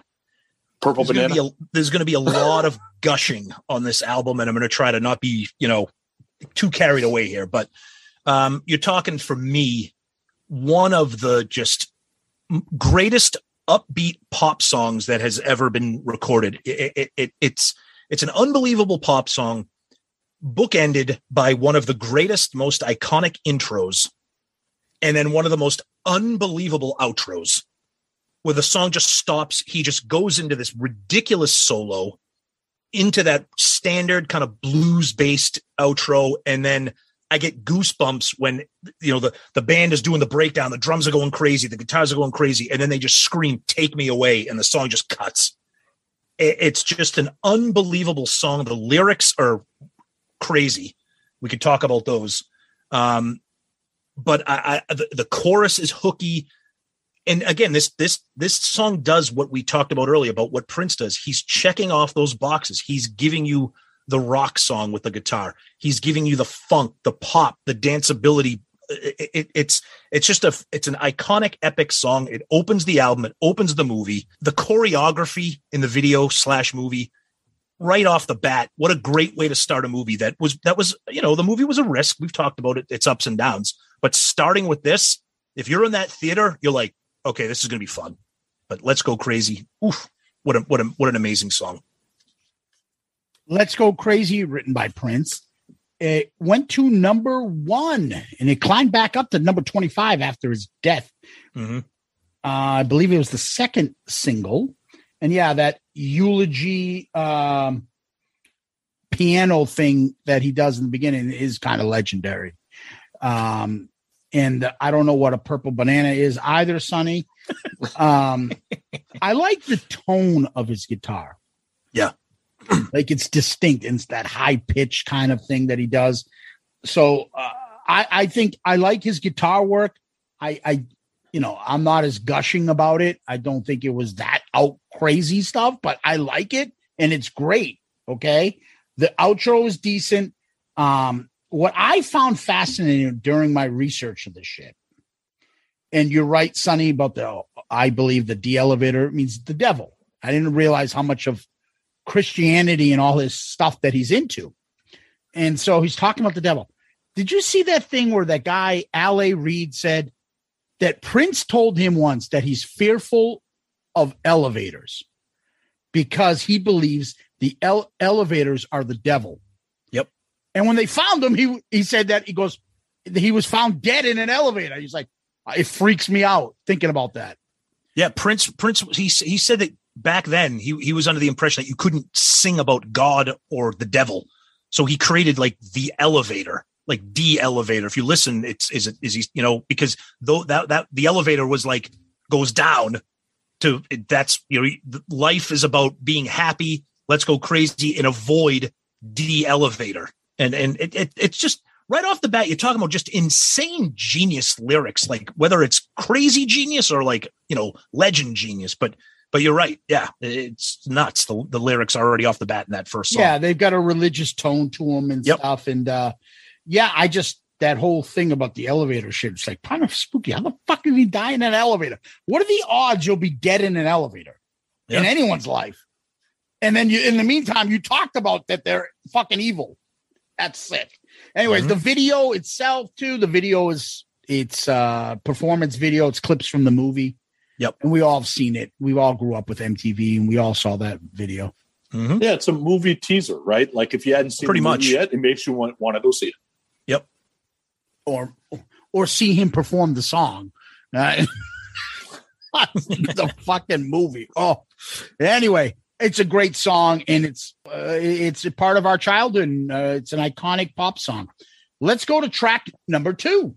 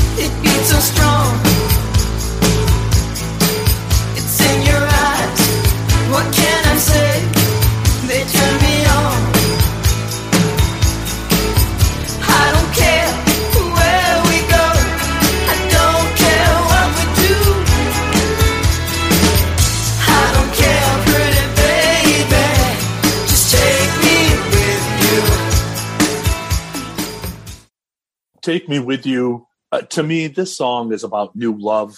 We we hear this song during the first motorcycle ride, right? Because he's riding the motorcycle a lot during the film.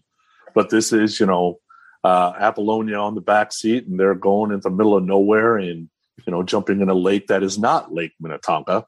Um, Apollonia singing is kind of meh. So let's be honest. If we had not seen her tits in the movie, we wouldn't give two shits about her. Like uh, the, she's not a very good singer. I think Prince does a good job of kind of backing off the crazy vocal, so that way Apollonia can kind of take the front seat.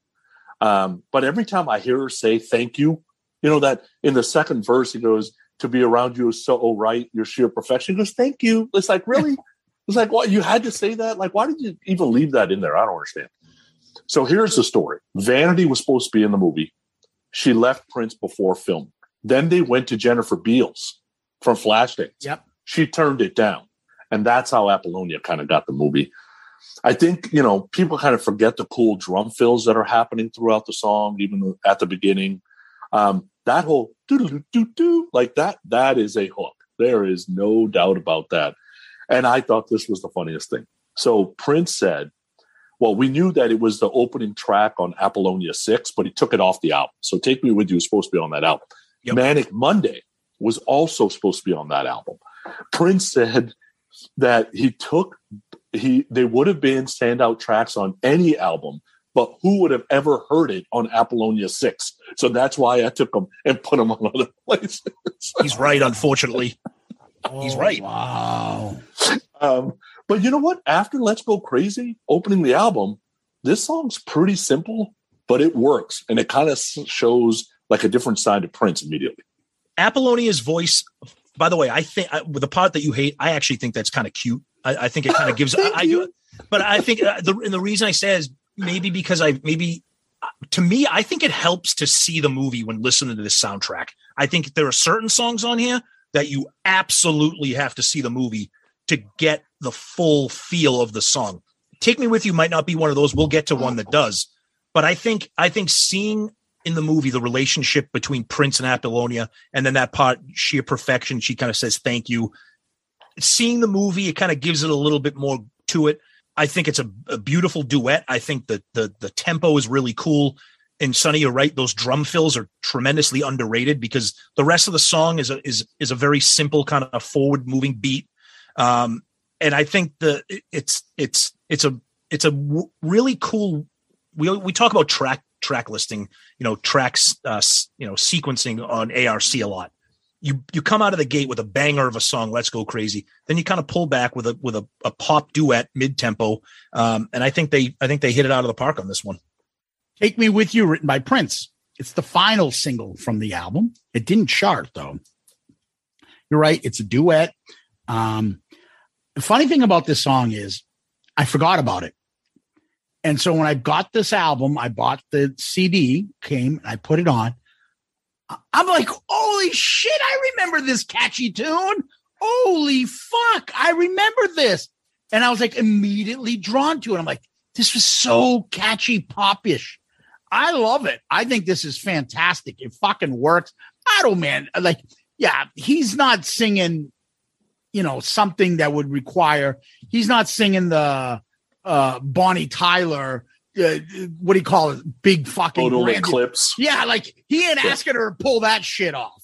He he may let it like, and I think he kind of kept his voice in a certain place, so he ain't gonna fucking just show how not good of a singer she is.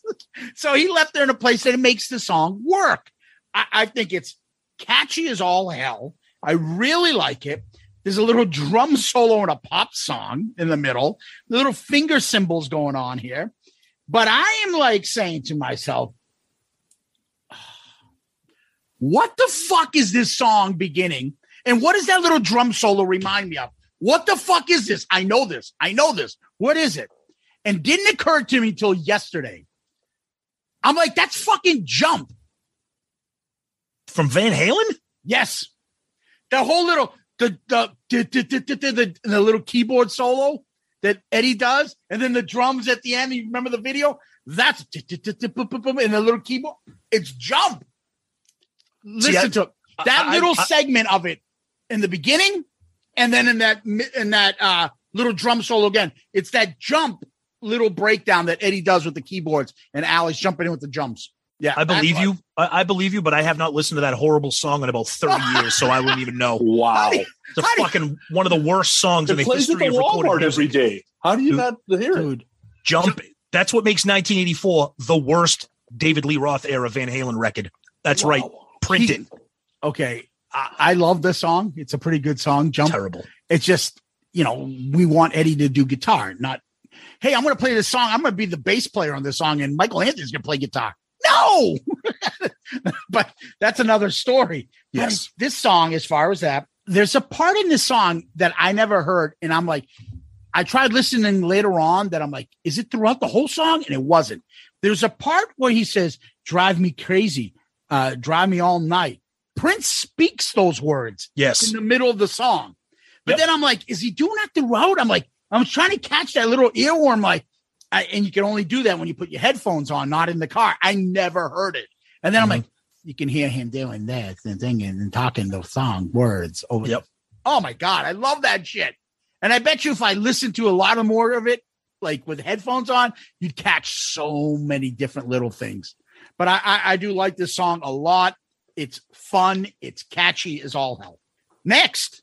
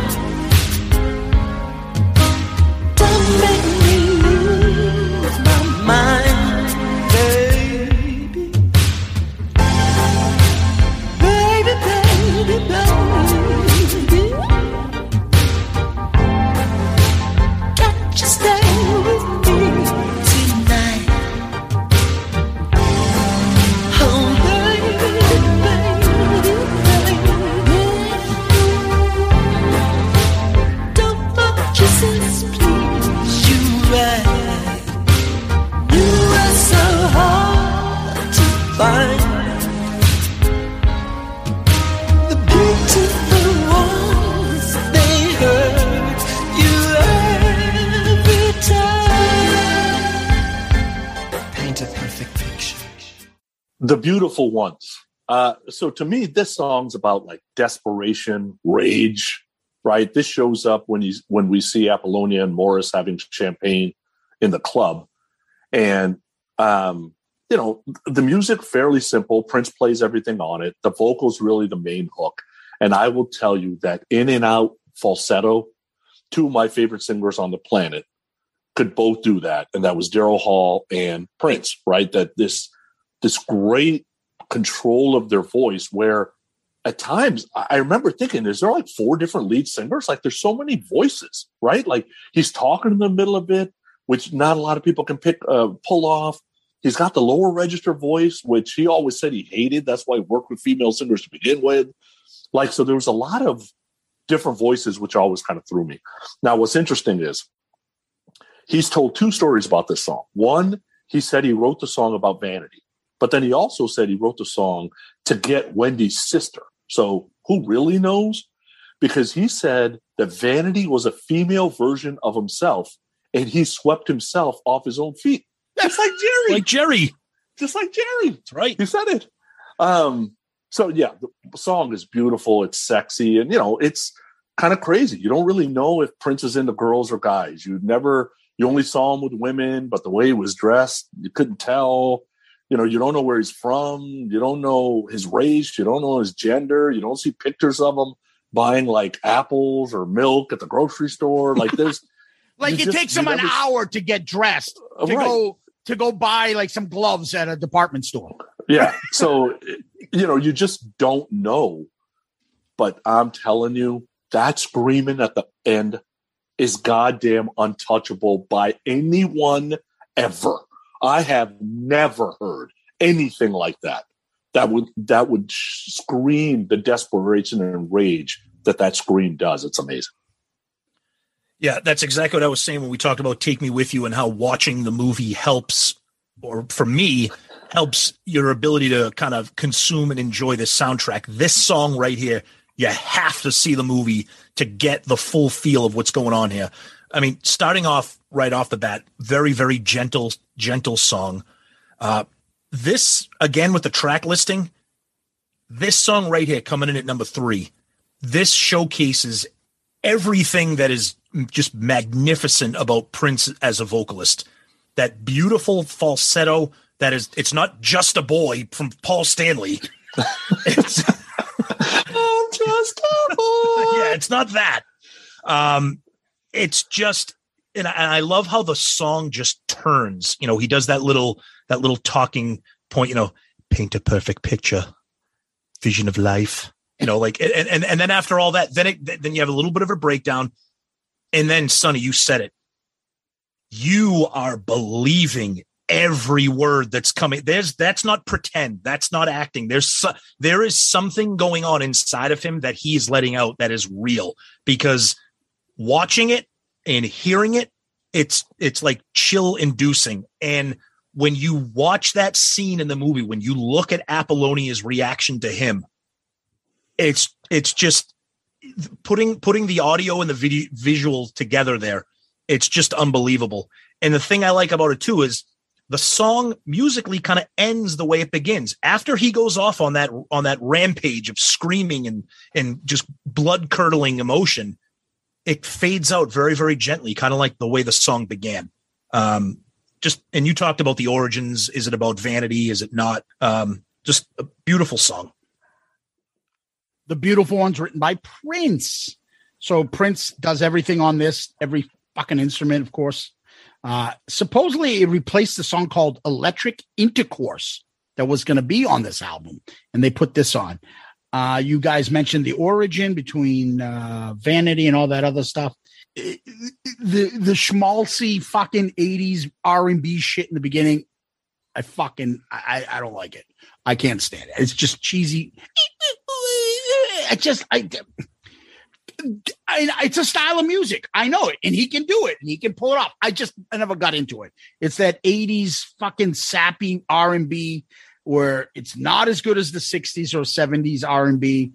I, I I just didn't like when he did. Now, when he takes and when he goes away from his, I call it the kiss falsetto, from the song Kiss that he does, which is fantastic. That like the fact that he can do that and do other stuff and change his voice up and down, that's part of his genius. But when he does go into, and then he adds, of course, the other 80s cheesy R&B stuff. Hey, baby. Fucking- the talking part that comes in, right? Um, and do you want him? Because I want you. And then he gets into that. Yeah. There's only a certain handful of singers that can pull that off. There are people that can do that. Go listen to Sam Cooke. David Ruffin can do that shit and Yep. make you think they're on their hands and he ain't too proud to beg, like fucking woman, don't leave me. I'm Yep. gonna die. Ow, I'll wash I'll wash your car if you don't leave me. Like, yeah, I love that. There's something about that Sam Cooke shit. Um, do you remember, remember the movie Ali? Yeah. Oh yeah. the beginning scene that Sam Cooke, the guy's imitating Sam Cooke, does a version that it's of Bring It On Home. That's like, holy fuck. I love that. Can Prince pull it off? Absolutely. And it's amazing. And his vocal stuff is, yeah, it's, it's, it's, it's legendary. Um, I just think the 80s, like the, like the, I don't know, silk shit going on in the beginning. Oh, how Freaky baby. dare you bring Oh, up yeah. silk talking about baby. Prince? Oh, let me lift you up and down Till you say stop. It's just, it's Freak just baby. whatever. Anyway, but, and I always do this. I always like, I like to pick up what songs sound like. When he goes into, do you want him? Cause I want you. And all of a sudden you hear that piano. Dun, dun, dun, dun, dun, dun. That piano is from the Temptation song, Take a Look Around. I, I'm like, I know that part too. Another great one. Oh my God, I love it. Did you ever see The Four Brothers? That awful Marky Mark movie? Yes, that's a Yeah. bad movie. Yeah, it is. But they play a lot of Motown songs in it. There's a great scene where they put Take a Look Around. That's a fantastic song that the Temptations did, the later form of the Temptation after David Ruffin was gone about drugs and all that shit. It's got a great piano stuff and it starts with that din, din, din, like that chorus that Prince is doing and he's screaming. Makes me like that part of the song. And it, and it really saves the song for me. And I'm glad he did that. Um, so let's take that and let's go turn on our computer blue. Wendy? Yes, Lisa. Is the water warm enough? Yes, Lisa. Shall we begin? Yes, Lisa.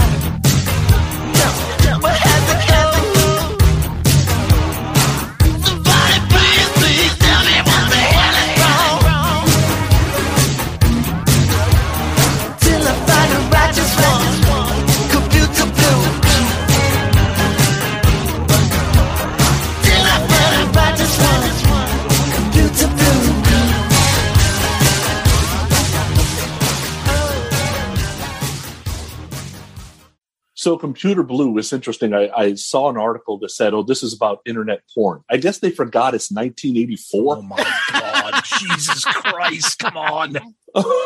right? So, but I don't know what the song's about. I don't know if it's about the future, robot sex, stripper, how men and women are wired. Like, I have no idea. But it's an interesting part of the movie because dad says never get married. And then you see him on stage with a lace blindfold and the no shirt on, right? On stage. So, kind of when you first see the song. Ooh, ah. Um, I love, I love that guitar screeching thing he's doing at the beginning to the li- little piano riff. Then it kind of gets bouncy a little bit.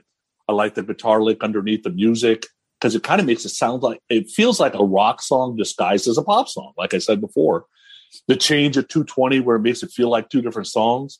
It makes you forget that all the lyrics in the first 90 seconds. There's no lyrics after the first 90 seconds, basically instrumental. And what's crazy is there is a 14 minute version of this song out there. Yes. Right. That I own, that I, I sent to Tommy yesterday. He's like, what the hell is this? Um, the guitar solo, solo playing off the keyboard in the middle of the song, very melodic. And there's nothing wrong with Wendy giving the guitar a blowjob in the movie. There's nothing Oh, wrong yeah. with that. Yeah. right? And then you got this huge buildup and then a great scream at the end. So it's a great song, but reality is it's got 90 seconds of lyrics and nobody knows what the hell it's about. Yeah, th- this this song it's it's funny because you're talking about an album Purple Rain that sold 25 million copies. If if I was forced to name a quote unquote deep cut off this, I would probably say this because it, there's like no video for it. It wasn't really like a huge. It gets overshadowed by the songs everybody loves, but what a standout for me, Sonny. You're right. The song's four minutes long, but the lyrics are only about 30 seconds in total. There's like one little verse. The rest of it is just that magnificent breakdown. And the, and again, I'm going to say it again. Watching them perform this, when they do that breakdown, they turn their back to the stage, the lights go out, and they start, and then they, it, it, it, it you look at it and you be like, were they influenced by Kiss, like in the Deuce dance? Because the choreography just adds to the enjoyment. And I'm sorry, Lisa is a badass semi front woman playing alongside Prince. Everything she does to me is just completely eye catching. She commands the stage when she's playing. She looks fantastic. But you know, one thing that I I forgot about, and I'm glad that I, I was able to watch the movie to to remind me about it, is that the scene in the movie where Prince's father is playing the piano and Prince walks in on him. That little that that that piano piece that's he then uses that and turns it into computer blue and makes it part of the rock song that it is. And actually, Prince's real father, John Nelson, actually gets a writing credit on this because of that instrumental piece that his father wrote that he incorporated into the song. Um, it's the ending is fantastic, Sonny. Like you said, right before that screen, you know, the guitars are going crazy. There's like a phaser and a wah wah, and it's just all this stuff happening at the same time and then just another scream and the song is over and you're just like holy shit what the hell just happened um huge huge standout track for me love this one Computer Blue, written by Prince, John L. Nelson, Prince's dad, Wendy and Lisa, and Dr. Fink. How come the two of you didn't mention the legendary opening? Because we did it on a show Because did we did it. Yeah, but we, We did never we didn't discuss it. though. i know i'm kidding go ahead Thoughts? i'll be honest with you, maybe I'm, maybe i'm naive but but according to wikipedia they're saying that it it, it suggests a dominatrix type relationship i, I never I- I just thought it was two lesbians getting ready to take a bath. And all I kept thinking was like, "Are you ready?" Yes. Bloop, bloop, bloop, bloop, bloop, bloop. Is the water warm enough? It is now. How dare you break wind before me? I'm sorry, baby. I didn't know it was your turn. Ooh. How do you feel, Mr. Cunningham? Hmm. I feel extreme relaxation.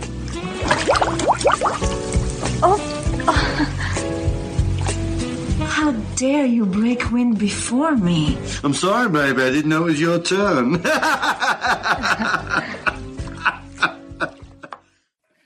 what goes in. Anytime there's like somebody in a hot tub or blah, I'm like, bloop, bloop, bloop, bloop, bloop, bloop, bloop. Crazy. Yeah. Yep. So the thing about this is, I love that Prince does this in a lot of his songs. He'll sing something or sing something, and then all of a sudden he does the Joycey voice. Yes, I knew So- you were going to pick. I knew you were going to pick up on this. There must be something wrong with the machinery. What's he fucking do? See, I left that for you because I knew you were going to pick up on that. That he does that in a lot of his songs. Even in, in uh, Kiss, he'll go, "Yeah." he pulls that shit out. This is some funky shit. Yep. Some good funky shit. So this is stuff that I didn't know, like this album, this song, right? So Yeah. I, I I love discovering this shit. So do I really want to hear "I Will Die for You" for the one millionth time, even though I've never owned this album, or do I want to discover this shit and be like, "Yeah"? Yep. Yeah. Exactly. and It's a- it, it is nice in the in the movie where the lesbian is blowing the gay guy on his fucking guitar. I don't know what the hell that was. Hey, Nothing like a little bit of you know sexual confusion going on on stage there. And you know what else it remind me of? Weird Science. when they were building the second fucking Lisa, Yeah. in the, in the house, and the nuclear fucking warhead shows up in the house, and all that stuff is going Yep. on. Yep. And the chick gets flying through the chimney in her, in, uh, like naked in the air, all that Yep. shit, all that background. That's that funky, like breaking scene. Oh man, I love that shit. Um, yeah, it just, and you know, it's also, I like the fact that it's a little bit of a chain of scenery. If you remember, the image of Prince doing "Let's Go Crazy," the image of you know "When Doves Cry" or "Purple Rain." This is the one that you're like, I kind of remember this. Yep. He's got the little, the little lace fucking blindfold, Blindfold. and he's shirtless. Yep. Like he can pull that off because he's got a he's got some definition. Yeah. Even though he looks like my 13 year old daughter could kick his ass, but he might put up a fight. He don't doesn't look like he has Michael Jackson body. No. He looks like he like exercises and and keeps Yeah. himself in shape. That is a good look for him. Yeah, this song, this in terms of the movie, this is probably my my favorite part of the movie because I love the performance in this. I love how, like I said, how the song pivots and they do that choreography. That kind of it, it it's so well done, and he is so goddamn good with his moves. Like he, he's it, it, he- he's so slippery and seamless with his moves that you just want to keep watching him do it. I know Zeus, you've never seen him in concert, Sonny. I know you have, and I was lucky enough to see him. That him on stage, like like people talk about Kiss. You need to experience Kiss on stage, not on a CD or a record. Prince is the same thing. Yeah, his music is great. You need to see him because that's where his dancing shows up. That's where his real- his guitar skills show up. He is a live performer, and he doesn't miss a second to to take advantage of that in this movie. Uh, one other thing, it was also one of his basketball moves against against uh, the Murphy brothers, according to Dave Chappelle show, right? He was calling out plays. Yes, exactly. Blue. That's right. I forgot Game- about that. Game blouses. game Blouses. It's so good. Oh, I love it. Oh. All right. Let's go and wash uh, Sonny down after we talk about the next song. 'cause He's going to need to take a cold shower.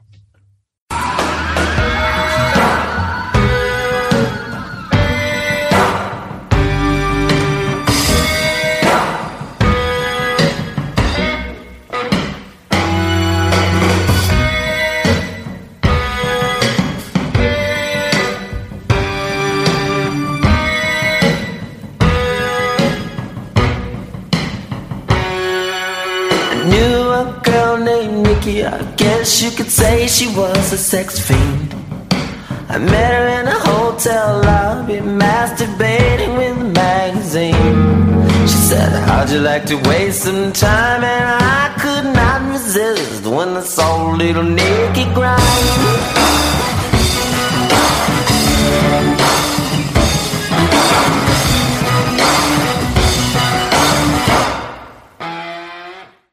Ah, darling Nikki. Dirty as fuck. And he's written dirty, right? There's no doubt about that. You first hear this song when Mor- Morris and Apollonia walk into the club and Prince notices them walking in. That dog collar she's got on. Ooh, my wow. goodness. You mean Um, Apollonia, the girl that this whole movie's all crazy about that he just met a week ago? That Yeah. like all this fucking love triangle crazy stuff. Everybody's passionate. She's buying him a guitar. You just met her a fucking week ago. What The the, 80s. fuck? What the fuck is all the drama about? The 80s, baby. Um, I love that it fades in from Computer Blue, just like you're in a dance club. You know, songs about a sex fiend. I mean, come on, nothing wrong with that. Like Lionel Richie or Billy Ocean or Michael Jackson ain't pulling off that shit. I can tell you that. Uh, no. Uh, the build up little by little throughout the whole song. The song's got this like raunchy rock feel to it, which is awesome. Song was number one on the Filthy 15 because Tipper Gore found her 11 year old daughter listening to it. Oh, by the way, So- those Gore daughters grew up to be hot. both those Al Gore daughters were fucking hot later That's on. because they got caught masturbating with a magazine. Oh, That's I'd why. love- I'd love to think that they were. You guys are gonna love this. So Foo Fighters did the version right. That they Love did. it. Yep. Because I Prince the Foo was not happy with it. Prince was not happy. Of course he wasn't. His his exact quote: "I don't like anyone covering my work. Write your own tunes." and that was No, no, no, no, no, Sonny.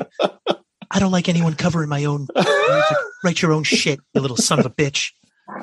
So, beep, beep. so beep, beep. Wait a minute, whoa, whoa. So does that mean then, if you think about it, Weird Al always talks about certain people wouldn't let him do it.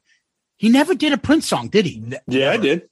But no, Weird no, Al did? didn't. No, he never did. No, he didn't. Right? No, he he didn't. always Right. said, "Yeah, there's certain artists that are like, Yeah. no, you're not doing my work."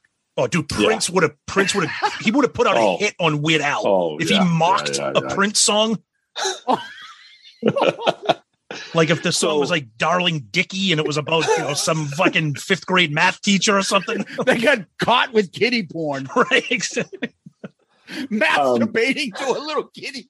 exactly.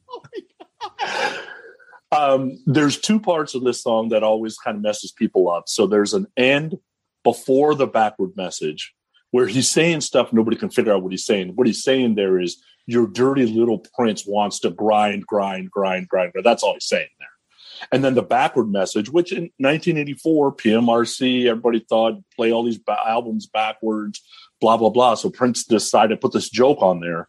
Yep. And the masking says, "Hello, how are how are you? I'm fine because I know that the Lord is coming soon.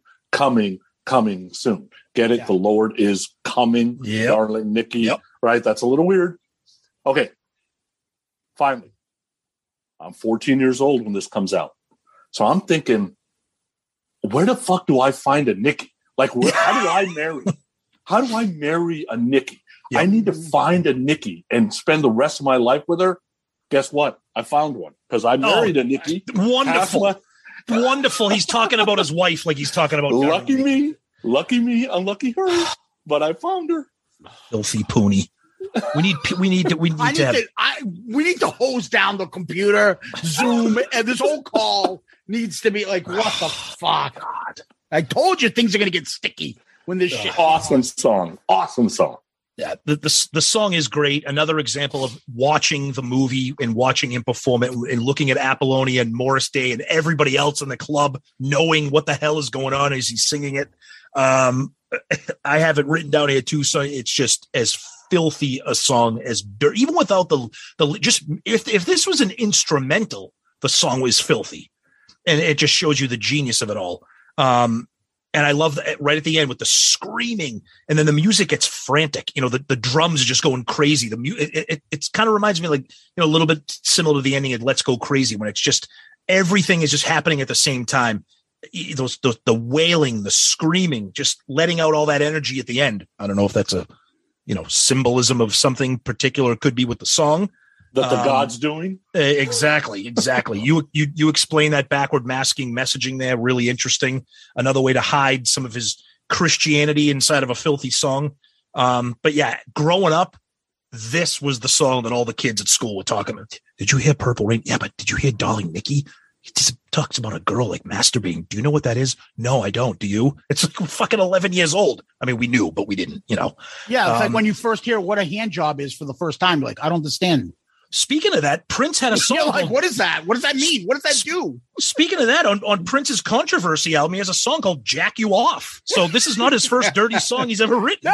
That's what it's like. Ed, At our Ed. age, at our age, I wouldn't understand. What does that mean? Exactly. Third or fourth grade, masturbating. What's that? What does that mean? But great song, iconic song. Darling Nikki, written by Prince. And I think this comes on, and he's trying to piss her off. Yep.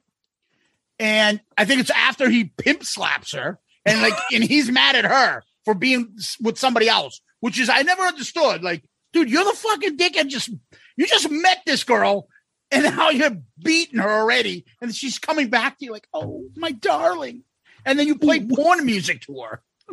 Yeah, exactly. Now, supposedly this song led to the parental advisory sticker, specifically this song. Yep. And I think I remember uh Sonny at one point you did this where you talked about the 15 songs on the on that list that Tipper lard ass Gore came up with with her group of congresswomen that they had nothing better to do with their time than to do this. Tipper Gore, the original Karen. yeah, yeah, exactly. But, you know, to be honest with you, I don't. I still don't have a problem with putting a sticker on a fucking album. A little kid shouldn't have this. You don't want your kids singing this fucking song in the back. And if a and if you're an artist, you want that sticker on your Fuck album. yeah. Hell yeah, yeah. hell yeah. Tipper Gore made every 80s band a Huge. um, platinum seller. Yeah. Yeah. Yeah. I, I just is that an accordion? In the beginning stuff. What is that instrument? It's a keyboard. Just a keyboard synth. synth synths. Yep. Yep. Um, it, it's you wouldn't think you would like. Like, how does he make this? But he he's a lyricist. He makes the words matter what you put in a line, and it works because this. And I'm like, how the fuck is he going to make this a good song? And he does. So I know it's got the hype because of the lyrics. It's still a fun, good song. Like, you know what I mean? You know, things like get overdone and it's more famous for that and it, than being actually a good song. But this one actually works. The whole grinding thing, you're like, oh, this guy loves get this woman to grind on him. Like, that that's that's some good shit that happens later on. We're like, what you're grinding on me? Like, what, what does that do for you? Oh, you'll learn, honey, what that does for me. And when you're when you're young, you're like, is that like what? do- I don't get it. Like, should I just be fucking you? Like, well, no, no, no, just let me do that. And I'll be I'll be with you in a minute. It'll work. but this is a fun, fun song. Um, you know, there's I'm gonna get to one last part, but um there's two parts actually I want to talk about in the song. He's talking about darling Nikki, a hot, horny, sex deviant. Does this hot sex deviant want a man that's like, oh, Nikki, ooh, ooh, come back, Nikki, come back. Ooh, dude, who's the fucking bitch in this song? What the fuck? He is not what you would call a masculine man. He is Don't not. have to be. yeah, you don't have to be. You just got to be Prince. dude. Could imagine you met, hook up with a chick that's like smoking hot, and you go, and she touches you, son. You, ooh, ooh. that fucking hot chick would be like, "See, ya, I'm out of here." Yeah. ooh, ooh. What the fuck, dude? That is terrible. Another thing. So he just plays in the movie Computer Blue, and he plays Darling Nikki. And I know I'm doing the stupid thing just like I did with the Detroit Rock City movie, where I'm trying to make sense of it, or the Scooby Doo movie and make sense of the plot. I don't understand. We both just said how great those songs are, right? In the movie, everybody's like, the fans are all pissed off. Even the owners all mad, like, oh, are you're playing this shit. Dude, isn't these the songs you put on the album? Why are you having it that people are upset and they don't like this music? It's supposed to be part of the story that people are like, no, you're you're you're, you're airing your dirty laundry on stage to music that is not accessible to the crowd right now. That's what it was. Those Yeah, songs- because the whole those songs movie, rock. Yeah, yes, the they whole do. Movie, the whole movie is built around his dad did the same thing. He used to write music that nobody could connect to, Yep. and now he's doing the same thing. Yep. And he's getting consumed by his own emotions that he doesn't care if the audience enjoys it or not. And that's why the club owner is like, you got to get your shit together. This is a business. This is a business. Was that Mac from Punch Out as the club owner? That's exactly, or, the, or the, from running alongside Mike Tyson or on his bike. Yeah. He's on his bike. No, Little Mac is the white guy. Yeah. He was Doc, wasn't he? Doc. Was- From Punch Out? The trainer, yeah. The trainer. That's The- what he looked like That's what he looked like. with that velour tracksuit. Yeah, yeah. he was wearing a blue leisure suit. You bulging man. Yes, officer, it seems my husband's been abducted. The man was was wearing a blue leisure suit and uh, the plates were from Kansas. I, he was a huge, beastly, bulging man.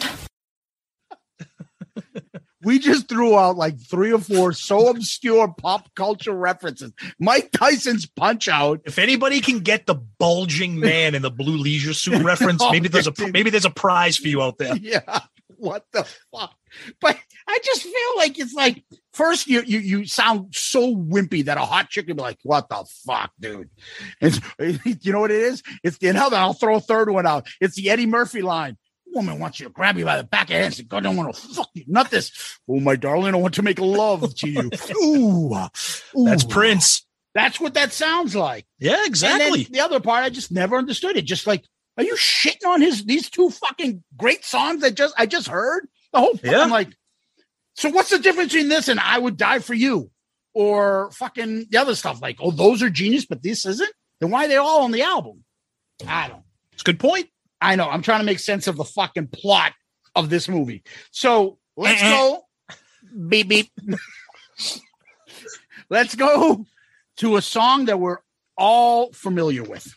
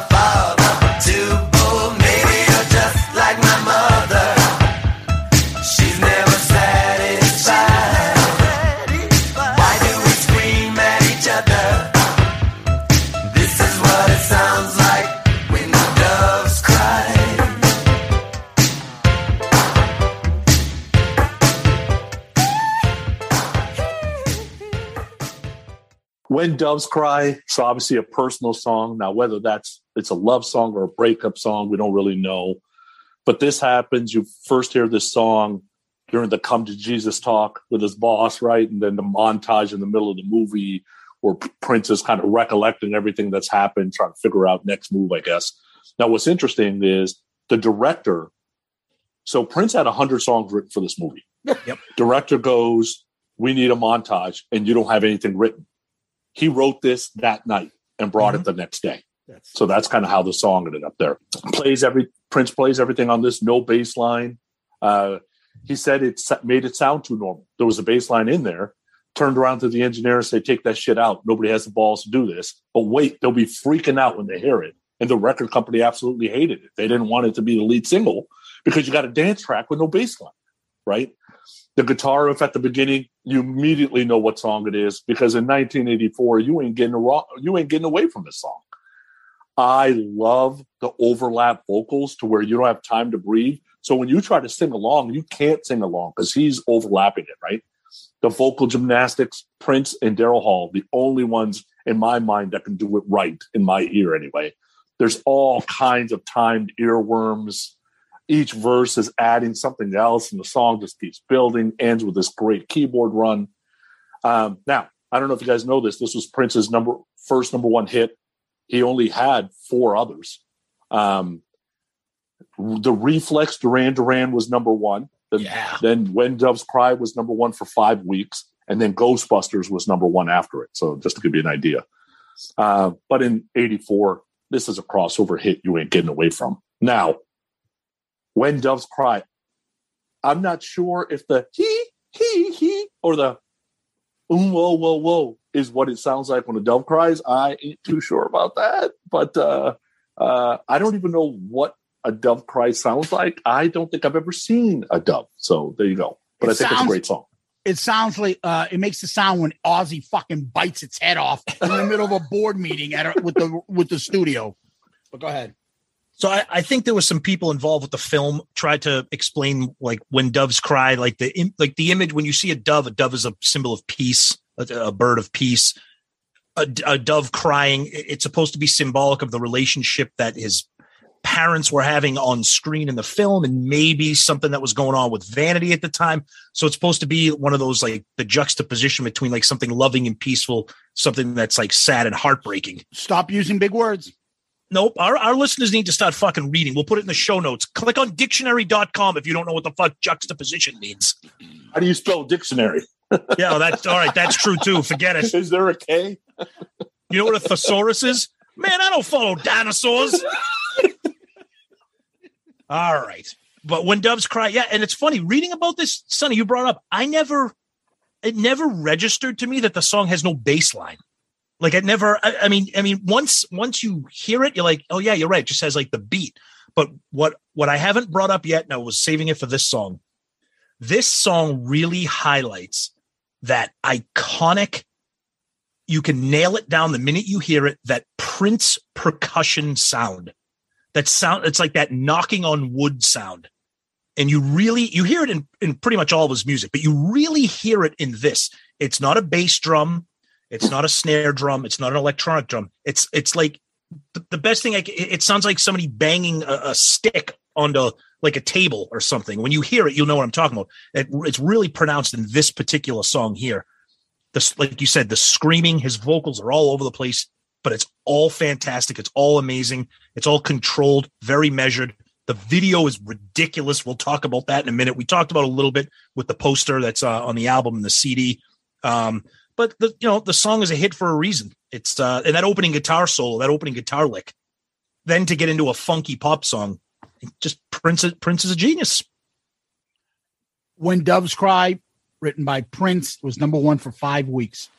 It was the top selling song of 1984.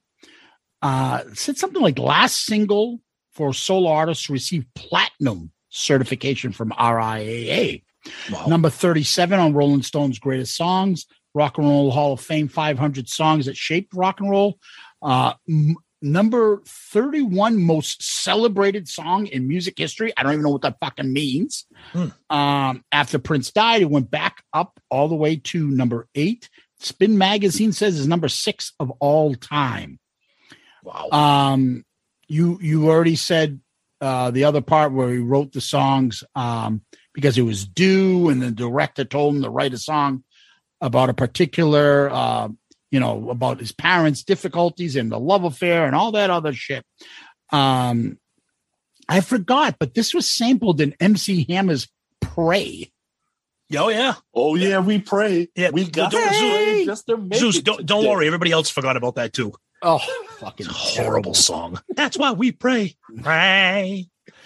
Um, animals strike curious Curious poses poses. Because they're like, why is she fucking him? Pretty much. It's a great line. Coming from one of our famous lines where we finally discovered what pegging means. oh, wonderful. Yeah. Um, you didn't know what that meant? Before that we started doing the show? No. What the fuck? No Oh one's touching my my God, asshole. dude. I didn't know what that meant before I met you. Exactly. Not- actually, actually, I don't want people to understand the connection. That's not what I meant. yeah. Yeah. You guys said, no wonder you want to do that. I need to talk to Sonny alone. No wonder you guys went on the cruise. All right. I will say this about another song. I'm talking about the album. I'm not talking about the single. I'm not talking about the movie. I forbid you, Sonny Pooney, to ever on this show ever say that, oh, that song is just two minutes too long. Oh, it's just too long.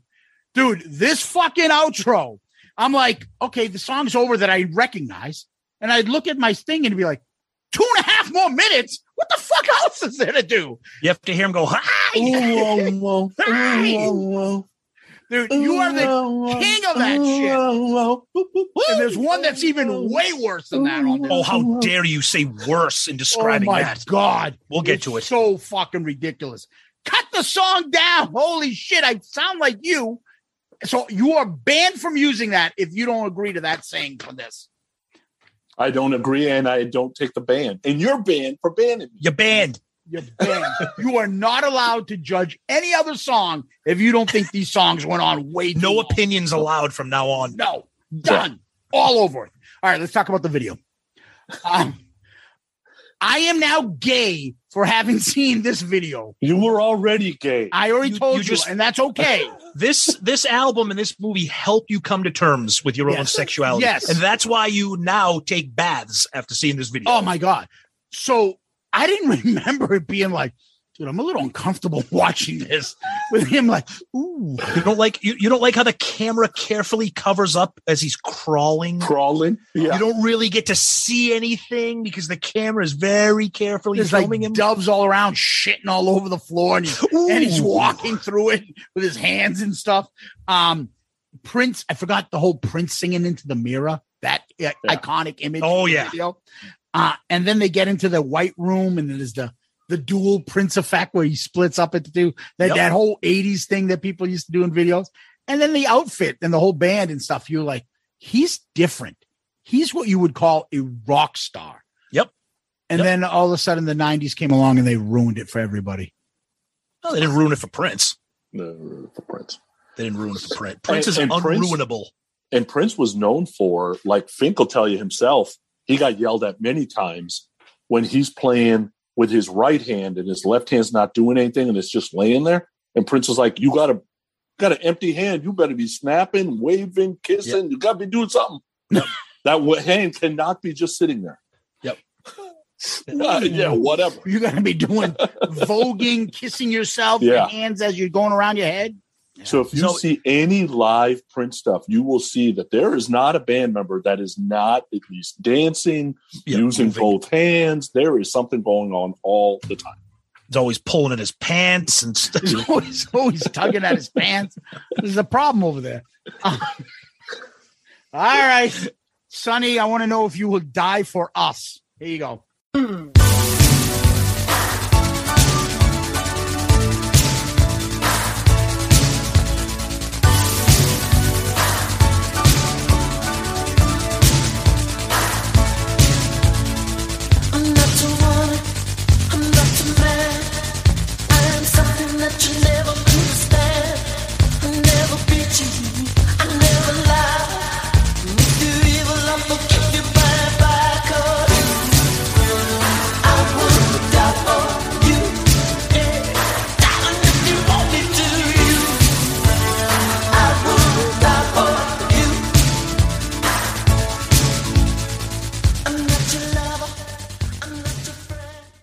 I would die for you. Obviously, a song about unconditional love. Uh, first time you hear the dad saying "I would die for you," kind of in the two thirds into the movie about his own wife, but really you see the song during the encore, right? So there's an encore going on after Purple Rain. Now, what's interesting is they're trying to sell Apollonia. She's 19 years old. Apollonia at this point, in reality, is 25 years old. She's actually about 30, 26 yeah. right? And Prince is 26.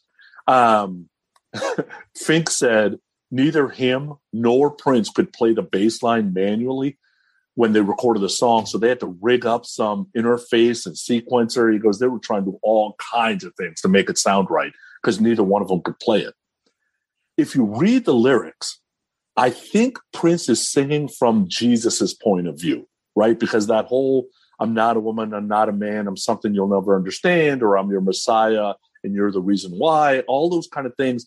He's always kind of have this balance between sex and religion. And I don't know if it he did it through his whole career. I don't know if he believed that sex and religions are are at opposite ends. I don't know if he believed that sex brings people into life, so it's part of religion. Like I'm not too sure about that. It's a great song people forget sometimes. And I'm going to tell you a story. So Uh-oh. he wouldn't die for Morris Day. So Oh, get no. this. Because of his complicated relationship with Morris, Morris wasn't even invited to the premiere of the movie. Morris had to get a ticket from a guy that was married to Prince's cousin Nice. to get to the movie. Yep. Too bad, Morris. Yeah, so he's not dying for everybody, but uh, you know, would I die for you? I would die for you. You, I you would. got, you got, you got, that's the thing. You got to do those hand do the- gestures. you got to yeah. do the "I would die for you." uh, this this is a great song. This is I love this part of the movie.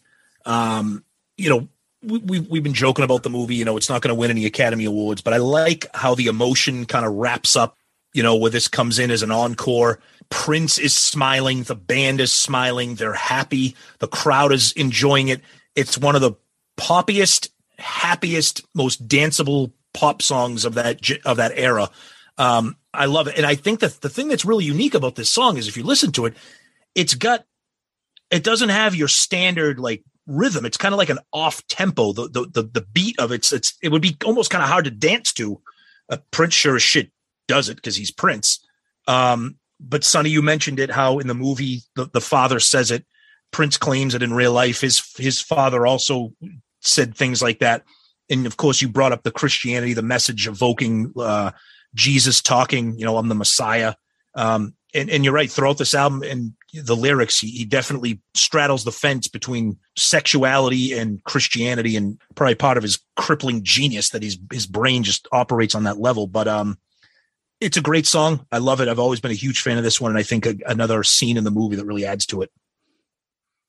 I Would Die For You, written by Prince. It was the fourth single. It made it to number eight. This is a fucking like religious song. I'm like, I never knew that. Yep. It's all about religion. And I'm like, I fucking heard this song a million times. And it reminds me of the seventh sign. Remember that movie with Demi Moore? Oh God, yes. Remember that? Will you die for him? Yep.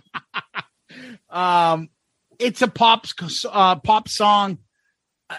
I'm fatigued of this song. I haven't heard it in fucking a while, and I'm still fatigued from this song. I'm fatigued from listening to it. It's just okay. There's nothing great about it with Prince on this. There's no wow. great, great vocal performance. There's no funky beat to it. It's just an easygoing pop song. It's eh, okay to Fair me enough. on this album. I'm sorry, but I'm fucking tired of it. I've heard it a million times. Now, let's go to the next song.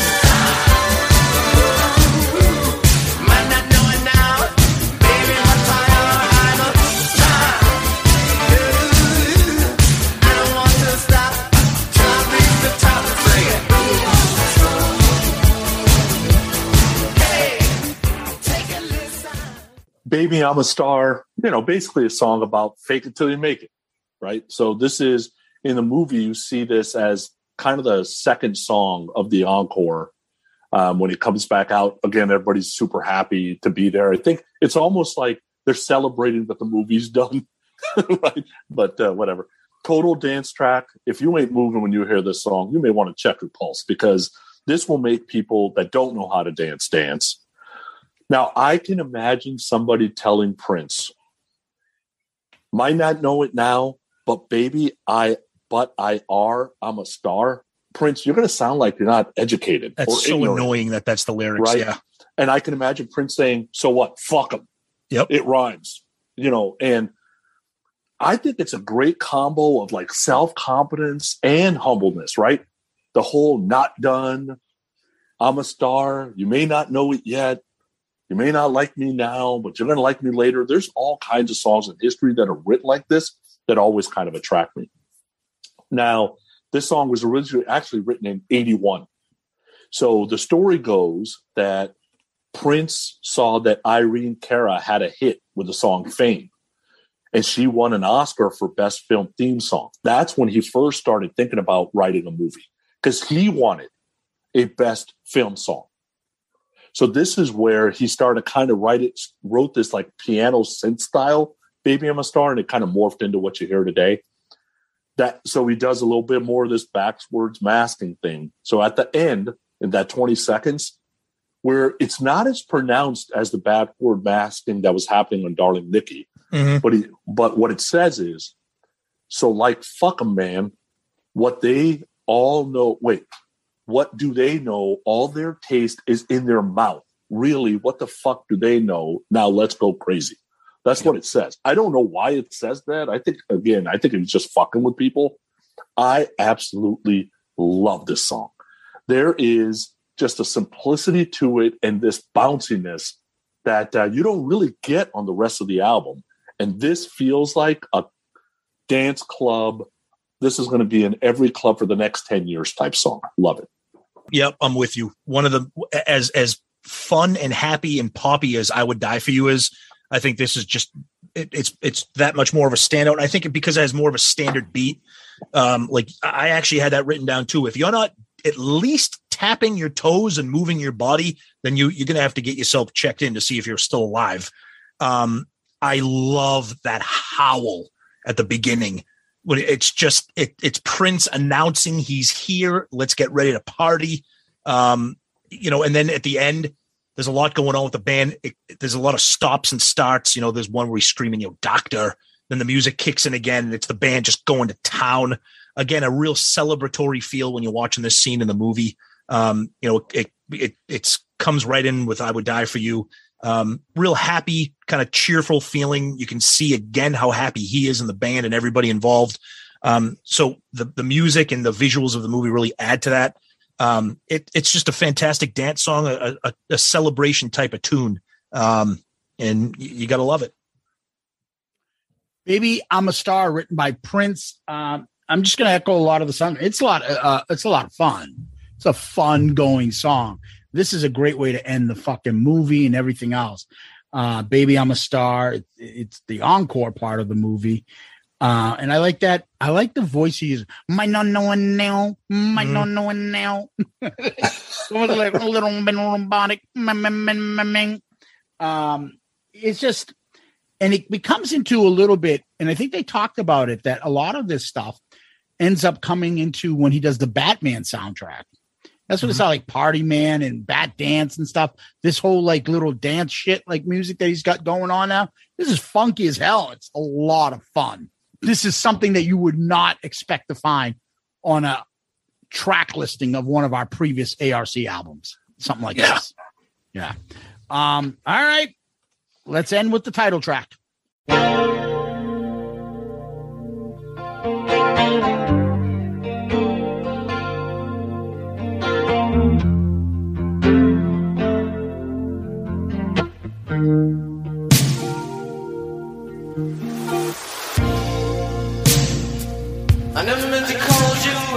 I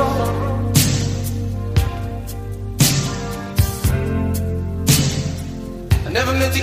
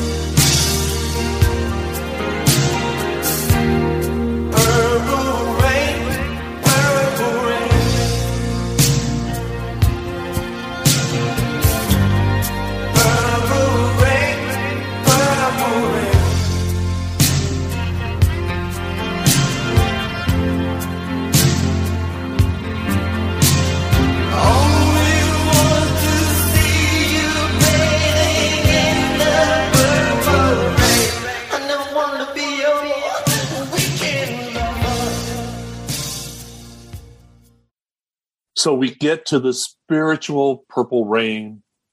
This shows up in the movie. The whole movie's really based around this song because they mention it several, several times. But this is basically the kid getting his final chance to impress somebody. After Morris the dick says, How's the family? after his dad shoots himself. Like, oh, Oh. dude, like, what a dick move. Brutal. So what's interesting about this song is the whole connection with Stevie Nicks. So she wrote Stand Back. They, she had gotten married. They're on the way to a honeymoon. They hear Little Corvette on the radio. She starts humming along with the melody. They get they stop, get a tape recorder. She records the demo in the honeymoon suite and comes up with Stand Back. She told Prince about it. Prince came to the studio, played synthesizers on it, never got a credit but they agreed to split the song 50 50. So Prince made a ton of money off that song. So Prince has this song. He's like, all right, I got this like epic 10 minute track. I'm trying to figure out like what to do with it. Hands it to Stevie Nicks. She's like, dude, I can't do shit with this song. This song is like overwhelming. I can't do nothing with it. You're going to have to do it on your own. Come to find out that Fink said Prince was asking about Bob Seger because Bob Seger was touring at the same time, doing things like Against the Wind. And Prince couldn't find out. It's like, why did anybody listen to this shit? Like, what, what gets people off on this? And Fink tells him, you got to do something like epic. Like, people, yeah, they love the three minute songs, the four minute songs, the dance tracks, the dirty stuff. But if you want to be taken seriously as a musician, you're going to have to come up with something that transcends who you are and becomes like bigger than life. And that's kind of where the song came from.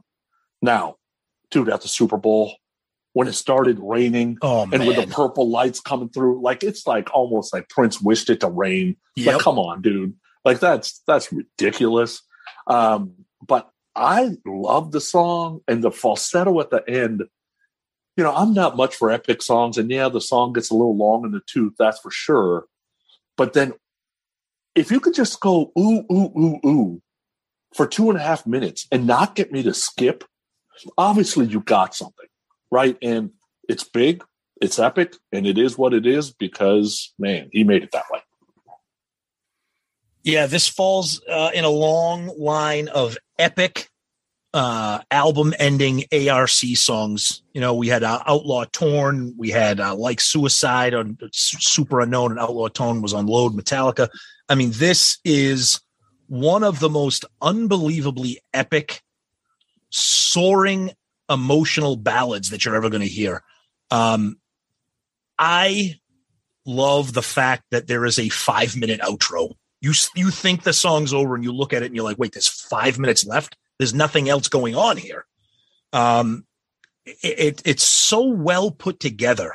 Um, in the in the way it the way it builds, it starts off and each verse, each chorus, when they sing "Purple Rain," it gets more and more and more powerful until the song kind of reaches that, that that peak of emotion into that unbelievable outro. You brought up the Stevie Nicks story, which is fantastic. And I love that. And I never I never knew that. But my favorite story that I didn't know about, and I, I learned about this in that epic book that I read, um, is that Prince wanted to speak with Jonathan Cain of Journey about this. Um, an unbelievable story. He tells him, he says, I want to play something for you. I want to check it out because these chord changes in the beginning of Purple Rain are similar to Faithfully, which was a massive hit by Journey. And Jonathan Cain, but Prince is like, I don't want you to sue me when I release this song. And Jonathan Cain says, I think this is an amazing tune. I'm super flattered that you even called. It shows that you're that kind of guy. Good luck with the song. I know it's going to be a hit. Um, and I thought that was just an unbelievable thing that he did that. And another thing that I learned is that when you listen to those opening chords of Purple Rain, you can hear a little bit of what he was talking about with Faithfully. Um, so, no, I mean, you got an epic song, but you got two great stories about two iconic 80s bands, Journey and Stevie Nicks. So, all that put together, it just really just it, it turns it into an amazing story, an amazing song. Um, you know, I know Zeus is going to have some problems with the extended five minute outro, but you know, we'll see. Yeah, I, I, Tom, until you said that, I'm like, how come I did? I never fucking knew that before. Holy shit, that is faithfully. Yep. Yeah, I fucking like it didn't even occur to me. Me neither. Wow, wow. That's I, great. I think the interesting part is Stevie Nicks gives him 50% of the song. He takes it. Cain doesn't even ask for a cent. What a dumbass. Yeah. you're right. That does, that song does sound like me. As a matter of fact, "Let's Go Crazy" sounds like one of my songs too. Yeah. 1999, um, "Purple Rain," written by Prince. It went to number two. Never made it to number one. Went to number four after he died. Number 18, Rolling Stone, greatest songs of all time. It's in uh, top Hall of Fame 500 songs that shaped rock and roll. The Super Bowl, you talked about it, originally conceived as a country song, which is strange, but Dwight Yoakam does a, a cover of this. And I remember buying his box set and listening, like, dude, what is this song he's doing? Why, why do I know this? And all of a sudden he goes, well, we're in that, that fucking Dwight Yoakam unique Wow. fucking version, like that vocal, that nasally delivery does. I'm like, holy shit, is he doing Purple Rain? Like that's so weird. It makes sense now. That That's pretty when I- cool. when I read that it, it was originally conceived as a country type song. I don't know. It's got a little bit of a since I've been loving you kind of vocals at the end. Um, I think of the epic long blues fucking stuff that um, Zep was doing, and this is a long. This is what you would call an epic to me. Um, nobody said anything about Purple Rain. What it means? Go ahead.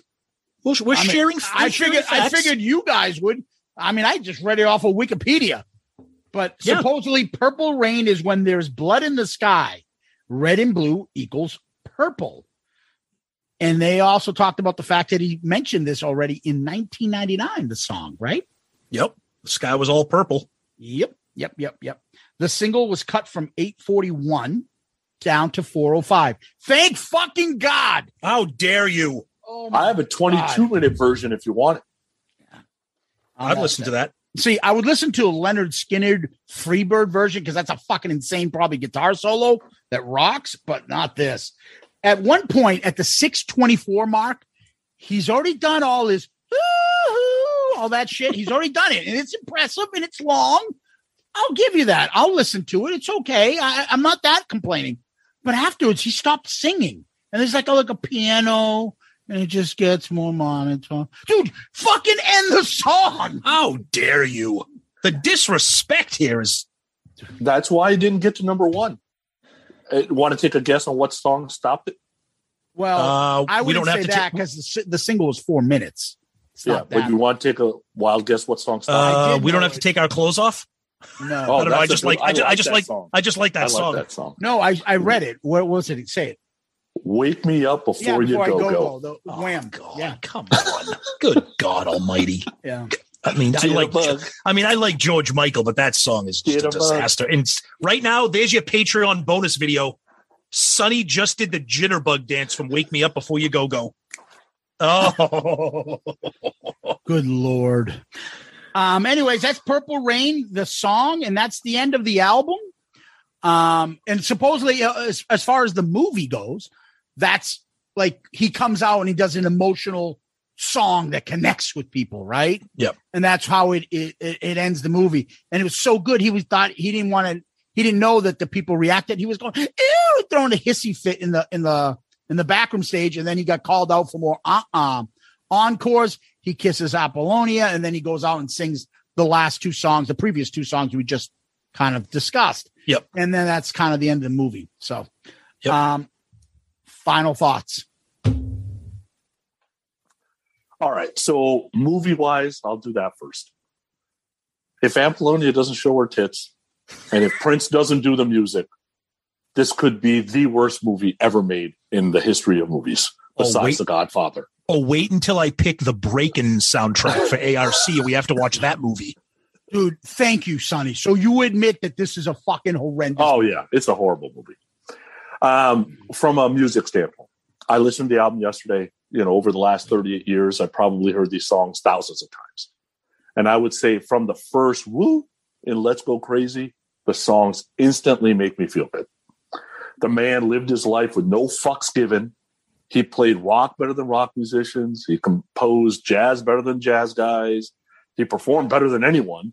And he never really ended up abandoning being a funk guy, a party leader, true MC, pop, R and B, new wave. He had mass appeal everywhere. I own everything Prince. I got bootlegs. I got live recordings. I got shows. I got alternate versions. I probably have at least one terabyte, possibly two terabytes worth of Prince stuff. Guy's been a soundtrack my whole life. I didn't know him, never met him, missed the dude every single day of my life. My favorite musician of all time, hands down. Nobody touches him. More than Kiss. More than Kiss. This is my number one favorite artist of all time. Kiss is number two. My top three has two non-rock people in it. So Kiss is number two for me. The fuck is number three? Hall and Oates. Nice. Yeah, I remember that. Yeah. Yeah. Um, I, the reason I enjoy this movie is because I take it for what it is. I, I, I accept it for what it is, and it. I said it earlier. It's a vehicle for Prince to showcase himself visually, as opposed to just on record or cassette or whatever you want to call it.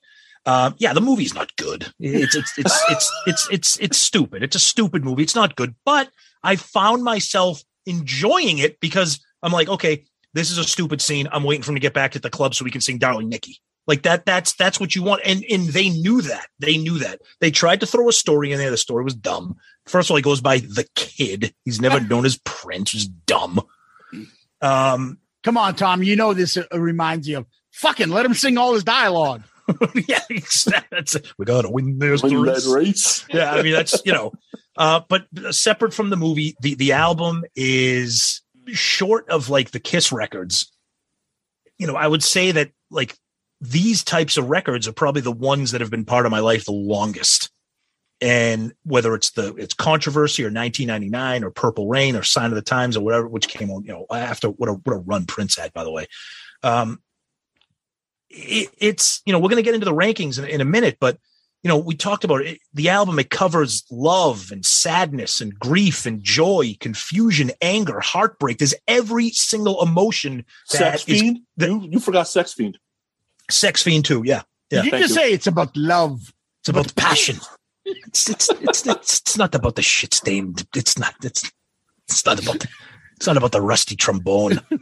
Dirty Sanchez. No, it's not. It's not about that. Anal pleasures. I mean, you got ballads, you got epics, you got dance tracks, you got emotional kind of rocker type. So it checks off every box, and every song is a banger. It's it's Purple Rain. I mean, it's trying to. Desc- how do you describe it? You know, it's just it's Prince. All right. So I had a greatest hit CD until he got stolen. I know all his hits, most of his hits. I've never had anything where I'm like, I hate Prince or fuck Prince, anything like that.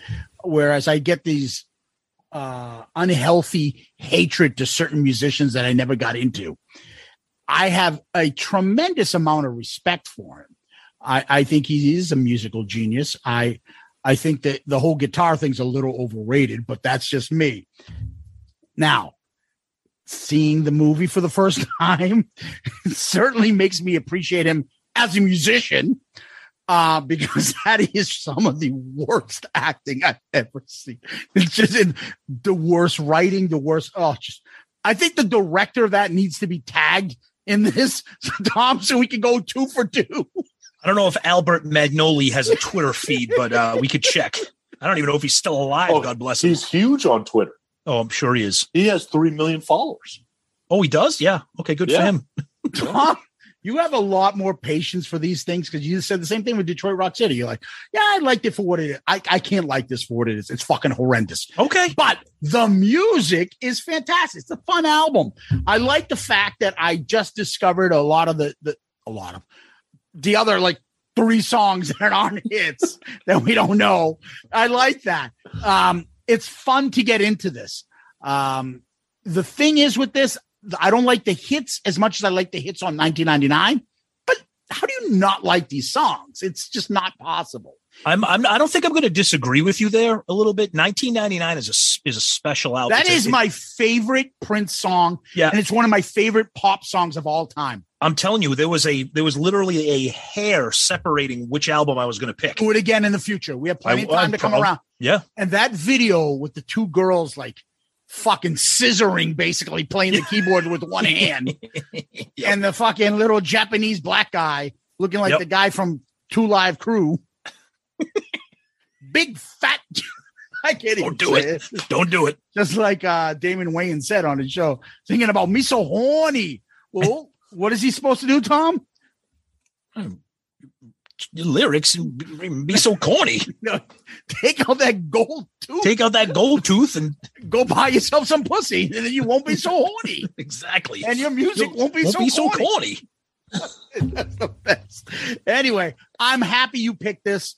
Uh, you got me to see a movie that I probably should have seen years ago and be like, I remember that fucking horrible movie. But it's one of those things again that you look back your childhood movies that you watched on cable TV. You're like, oh, I remember Hawk the Slayer. And then I watched it again recently and I'm like, holy fuck. That's the same woods that they keep running by every two minutes. At the same place. I'm telling you, be careful about going back as an Oh adult to watch the things you enjoyed as a Oh kid. my it God. loses its luster a oh lot. my I've done God. that before. Oh my god! But anyways, I'm glad you picked this. It's Prince. There's Yep. some fatigue in uh, some of my decision on this stuff. Of but anybody that doesn't look at Prince and be like, Jesus Christ, this guy's got talent. That boy's Boy's got, got talent. Shit, ain't nothing but the, the jitterbug. Um, let's go to what we normally do. We rank these songs. How do you want the order to go? This is your pick, Tom. You tell me. Uh, I'll go first. You want to go first? Go ahead. Yeah, I'm gonna I'm gonna explain this to you here. To me, spoiler here. Um, every single song on this is the this is the first album we've done 26 I don't even know. Every song to me is a five star banger. Okay. Wow. So here is how I rank these. There was one song that nudged itself a little higher than others, which is at number one. And in order for me to make this ranking easy and painless for me, I literally opened up the album on iTunes and I hit shuffle. And the order of the songs played is my order for the rankings. Because I because I, couldn't decide on a rank. The sunny fucking way of picking an album. I couldn't decide because my number nine could be my number one. So that being said, my number nine is the beautiful ones. Yep. All right. Well, that's great because that's my number nine. Okay. Sonny? My number nine is Computer Blue because That- you needed the money. That is borderline. Get? I love that one. Little boy blue. He needs the money. Computer Blue as the last rank song. That's hate speech. Is that your favorite Dice Dirty uh, Mother's Goose line? Oh no, no. What's your favorite? Uh, uh, what was it? Little Miss Muffet. Wait, Saturn and Tough. it's the one where she came back with a buck fifty. Yeah, it's that. one. that fucking whore. Oh no, Yeah. Jack and Jill went up the hill. Uh, yeah, that's the one. yeah, Both yeah. with a buck and a quarter. She came down with two. Not his first special. Her uterus fell out. Old Yeah. woman. Yeah. The second one, people like his seven when they came on cassette. People were yelling at him do something. He seemed annoyed. Oh, yeah. He's like, They "All gave you right, fine, yeah, yeah, yeah, yeah, Yeah. Uh, there was one old woman in a shoe. She had so many children. You know what to do. So she started sucking dick. Dude, Dice is awesome. I fucking died on that one. I think that's hilarious. All right. Now we're on another detour back into lane. Number eight, Tom, off your fucking shuffle. I told you I couldn't do it because they're all. That's how it worked. Uh, number eight, When Doves Cry. Oh, this is easily number eight. I would die for you. Boy, you guys are hurting my soul right now with these rankings. You didn't Oh, wait. care. Wait till you hear my number eight. Purple Rain. Yes, honey. You motherfuckers. How? You just did shuffle. Did I though? Ah. Did I? So you're lying to us. Great. I don't know. Am I? That'll be the poll question. Did Tom really shuffle his rankings? Tom Number really seven. Shuffle his ball bag. Go ahead. Why don't you shuffle your ass out of here? Yeah. Why don't you uh, shake your ass on home? Number seven for me, Darling Dicky. All right, I have my number one done. I have nothing else written here. Oh, I'm doing that's this even as- worse. I'm doing this as I go. I'm. Oh, and that's better than me shuffling. All right, so I think I've got to go with. Um, I'll go with computer blue.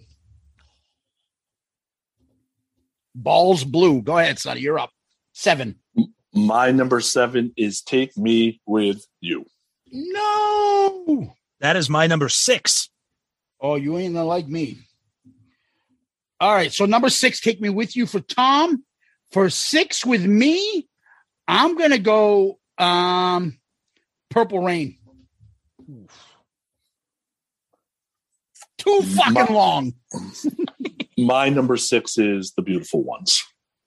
Okay. Five for me, Purple Rain. All right. So I've got uh, a few left. So I'm going to go number five with. I'll have to go with. uh I'm just thinking. Do I like that? I'll go. with Dar- song. I'll go with Darling Nikki. Uh, five for me is I Would Die For You. That is my number four. Uh, number four for me will be um, When Doves Cry. Number four for me is Darling Nikki. How is that not your number one? I don't understand. It's not my number one. There's Number three better songs. Number three. Yeah, but you're the horniest person I know. Oh, that's okay. Number three, Baby, I'm a Star. My not knowing now. yes, I are. Baby, yes, I are. Oh my God. Uh, baby, I'm a star for Tom at number three. That leaves me with three songs left. Um, I'm going to go with Let's Go Crazy. Breath is being taken out of me. Three for me is When Doves Cry. Two for me, you evil people, is Computer Blue. Uh, Till two, the final righteous. um, two for me. Baby, I'm a star.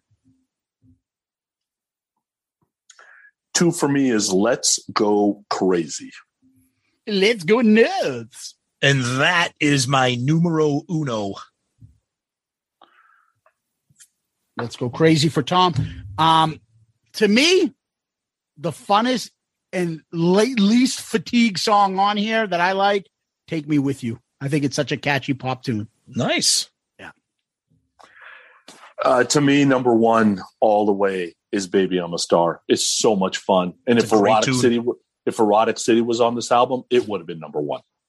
Like I Yeah. love those two songs. Yep. Nice. Yep. Good stuff. Baby, All right, so- Top four, tied for well, we had a tie for number one. So third was "The When Doves Cry," two was "Take Me With You," and tied for number one was "Baby I'm a Star" and "Let's Go Crazy." Okay. Wow. Yeah. Nice. Baby, I'm a star was actually played on the Super Bowl.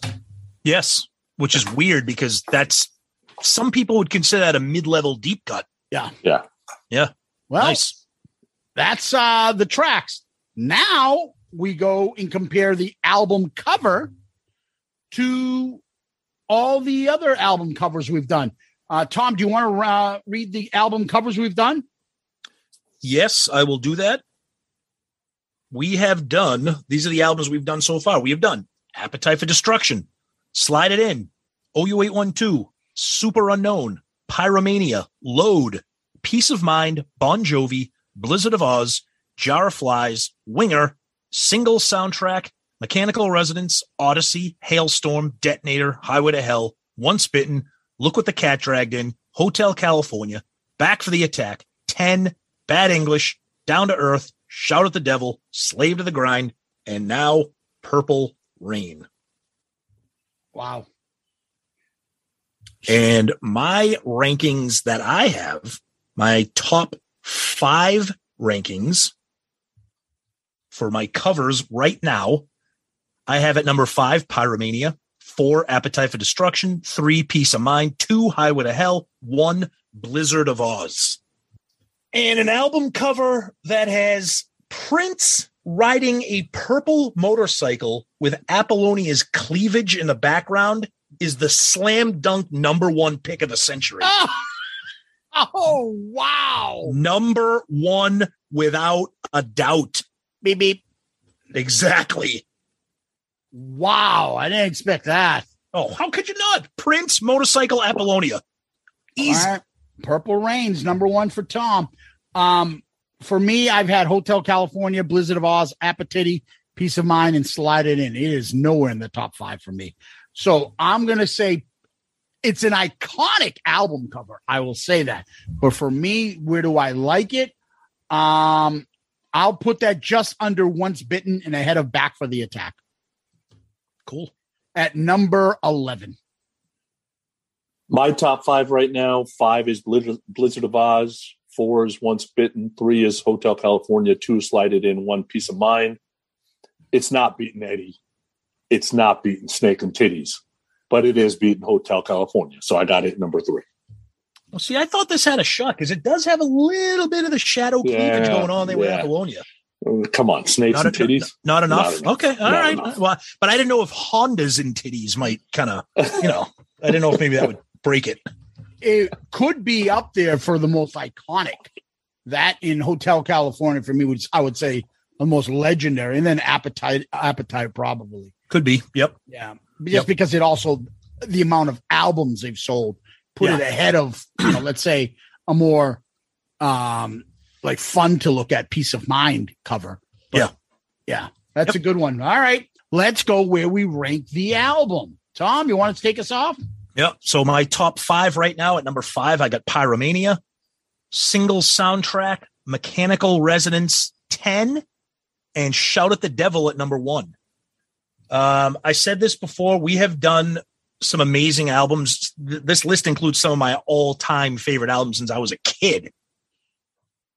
But we are talking about, in my opinion, the first stone cold five star A plus no skips album on this entire thing for me.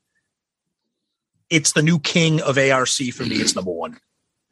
You realize the last like four, like three out of the last five albums are your top three. Yeah, because we've done Purple Rain, Shout at the Devil, and Ten. Those, I mean, it's I can't help it. They keep getting they keep getting bounced. Wow. Yep. So my top five are Hotel California, Blizzard of Ozz, Pyromania, Appetite, Back for the Attack. Um, where am I putting this Prince album? Um, I'm looking at some of these. I'm like, why did I have this less than this? Like over Wait, time. gonna, wait, hold on. We're going to come back to that in a minute because I actually have a question I wanted to drop on you guys. Yeah, that's fine. I'm putting this mm, right underneath load at 21. Oh, more hate speech. Yeah. Oh, It's a pop album. I'm not into uh, pop music as much as you guys are. okay. I'm not. I got you. I like more rock. I'll listen to country. I'll listen to other stuff. But rock, I mean, uh, country, no. I mean, I mean, uh, pop, no. Like, Okay. I, I, it's just not my style of music. And I, I almost put it fucking below bad English because I like when I see you smile better than probably almost any song on that thing. I would have I would have had you executed if you did that. but yeah, that's me. Uh, Sonny. All right, so my top five right now number five is Once Bitten, four is Mechanical Resonance, three is Appetite, two is Slided In, and one is Halestorm. Now it matters. My dead last is Load, and my second to dead last is Jar of Flies. This is better than Jar of Flies. Um, is it better than Odyssey? I don't know. Oh, Dude, he, stop fucking fucking- around. It's stop. number one. It's I number knew one. it. Come Thank on. you. a new number one for Sunny. Halestorm is is toppled. I should have put it fucking lower then. Because you two, that's gonna fucking dominate now for the rest of the time. Two of you guys have this as number one. I thought there was No a one's gonna chance. touch it. See, Sunny is weird sometimes. I could picture being like, I like Prince, but you know, Purple Rain, I put it eighth. You know, that's what I was. It's not my favorite. It's not my favorite uh, Prince album, but it, it is number one. Yeah. Okay. Wow. All right. Well, that is Prince's Purple Rain. So now we get into this.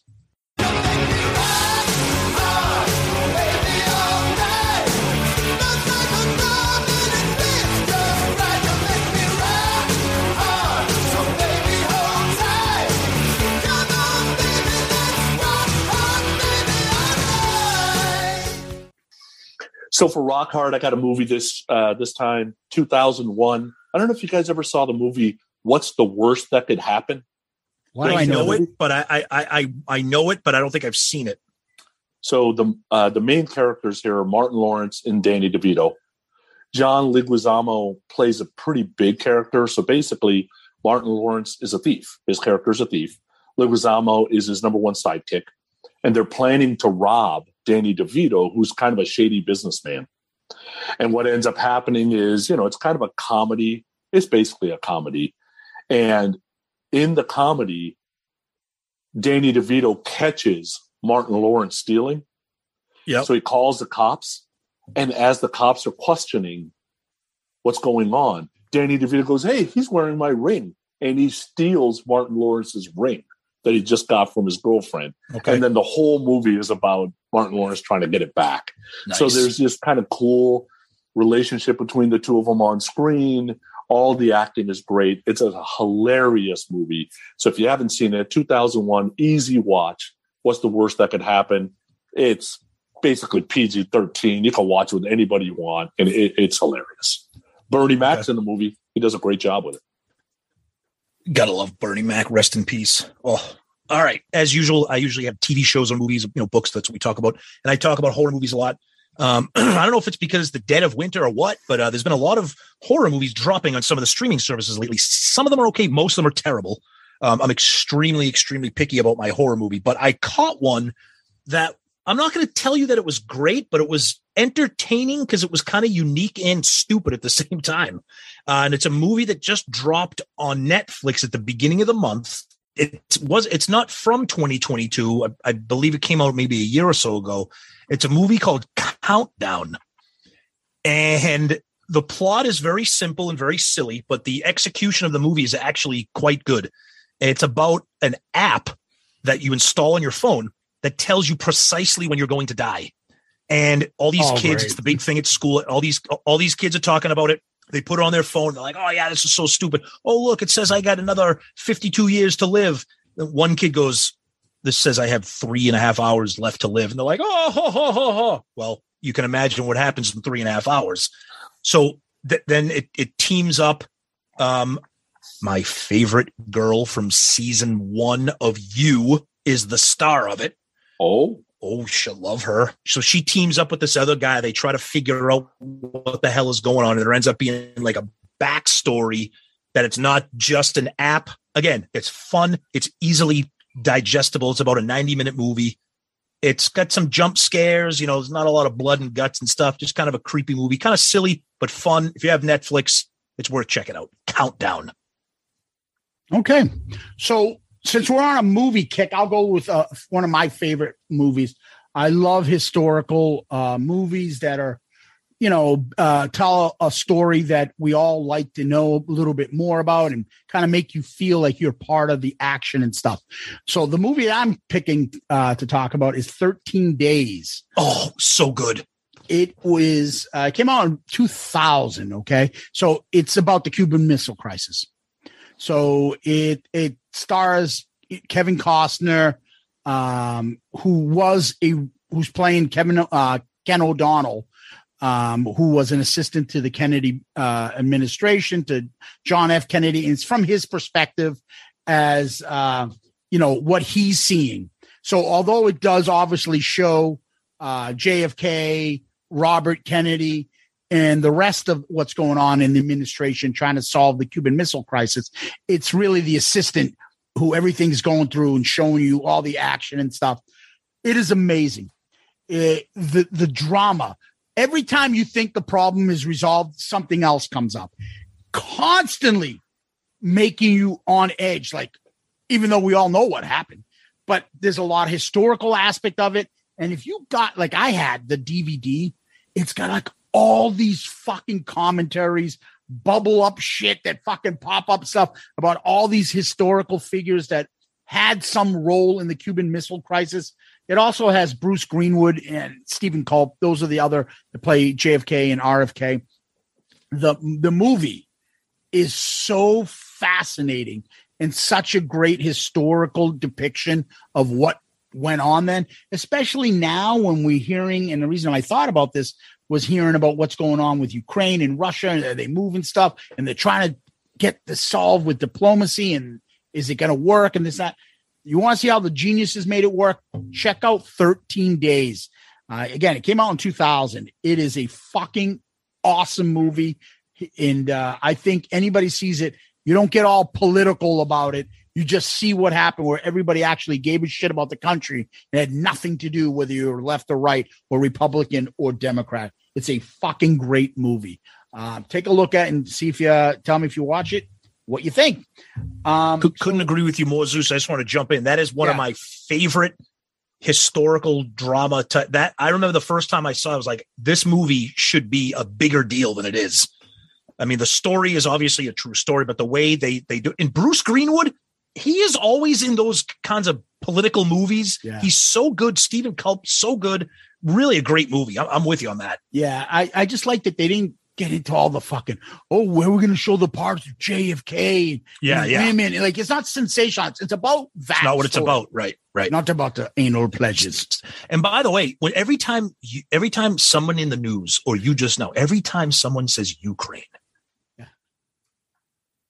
I just think of Kramer and Newman playing Risk, and the guy on the subway smashing the Do wrist. not board. say Ukraine You say weak. Ukraine weak. I smash your game.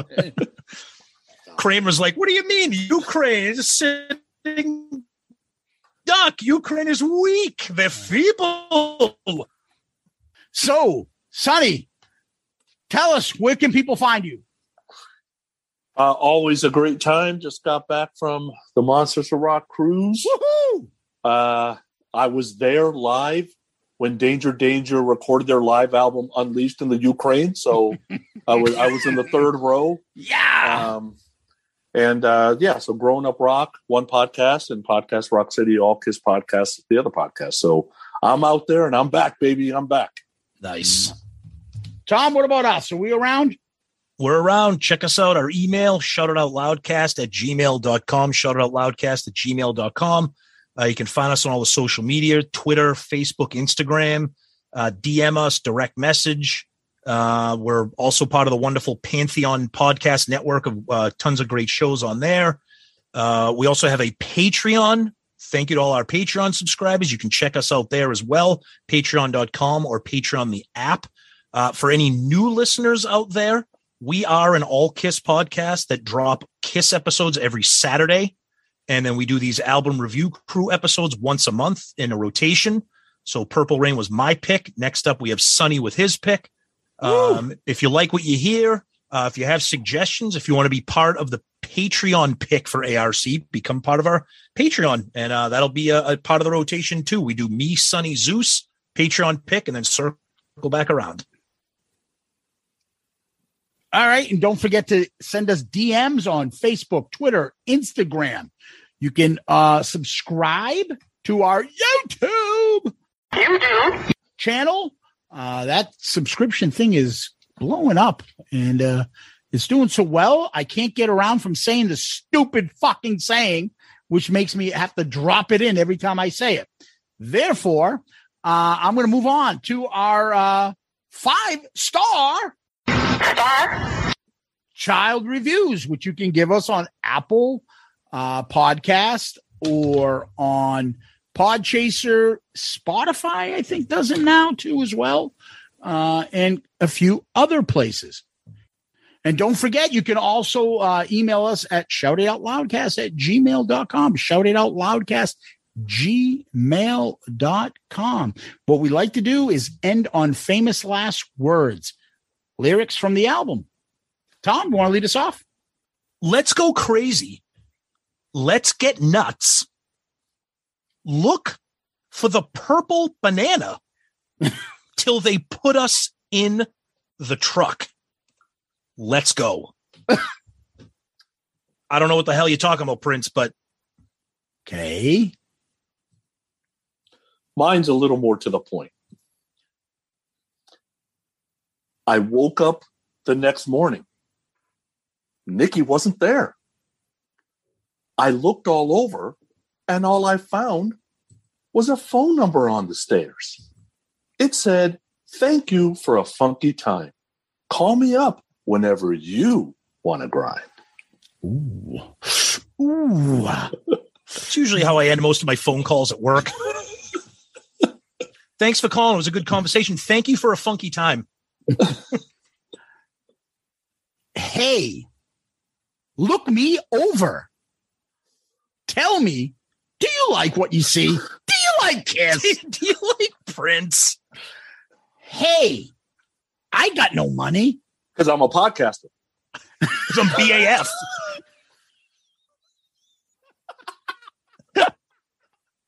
I had to. You realize Sonny says that fucking to us all the time. Broke as fuck. Uh, but honey, I'm rich on personality. You got, you got, you got what I need. but I'm rich on personality. oh, what a all right. Sonny Pooney, Tom, Loudcasters, Kiss Army, Prince Army, everybody on their mopeds, beep beep. Thank you.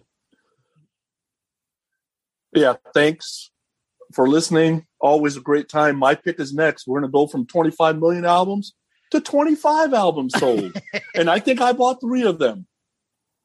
I'm, trying not to laugh right now.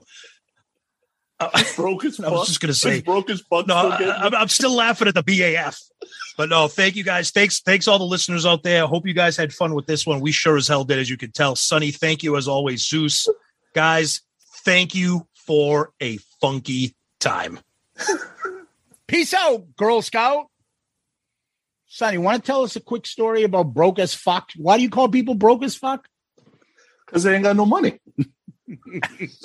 so basically, everything that we talk about in California, we just put an AF at the end of it, right? Yeah. Hot as fuck, Yep. broke as fuck, uh, I don't know, uh, Ugly as dirty fuck. as fuck, ugly as fuck. Yeah, we got it all. So, Skeezy as fuck, fucking all that. so shit. why why is somebody living with their mama? Broke as fuck. Why are they living in the basement? Broke as fuck. F. Why do they have an ankle bracelet? they got caught trying to steal because they was broke as What? So, so let, let, let, let, since we're not on the text group here, and we're talking here very, real quick because I know it's 4:30. Oh, I'm, you want me to What? end this the recording? Oh yeah, yeah, yeah, yeah, yeah.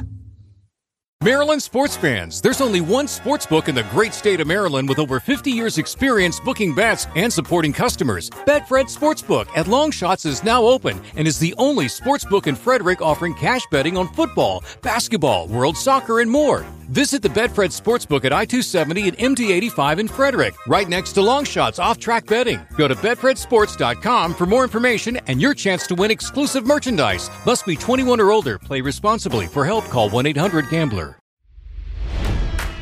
It's NFL draft season, and that means it's time to start thinking about fantasy football. FantasyPoints.com features industry leading experts and prognosticators using proprietary hand charted data to help you score more fantasy points. FantasyPoints.com is the place to go for whatever kind of fantasy football you play. Whether you play fantasy football, daily fantasy sports, or do a little bit of everything, Fantasy Points has the meticulously researched content to guide you to victory.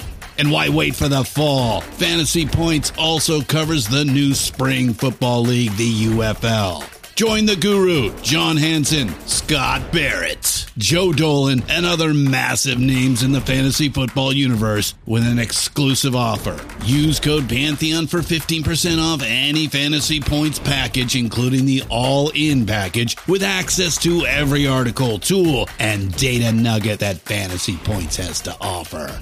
That's fantasypoints.com and code Pantheon for 15% off at Fantasy Points. Fantasypoints.com, code Pantheon. Score more fantasy points.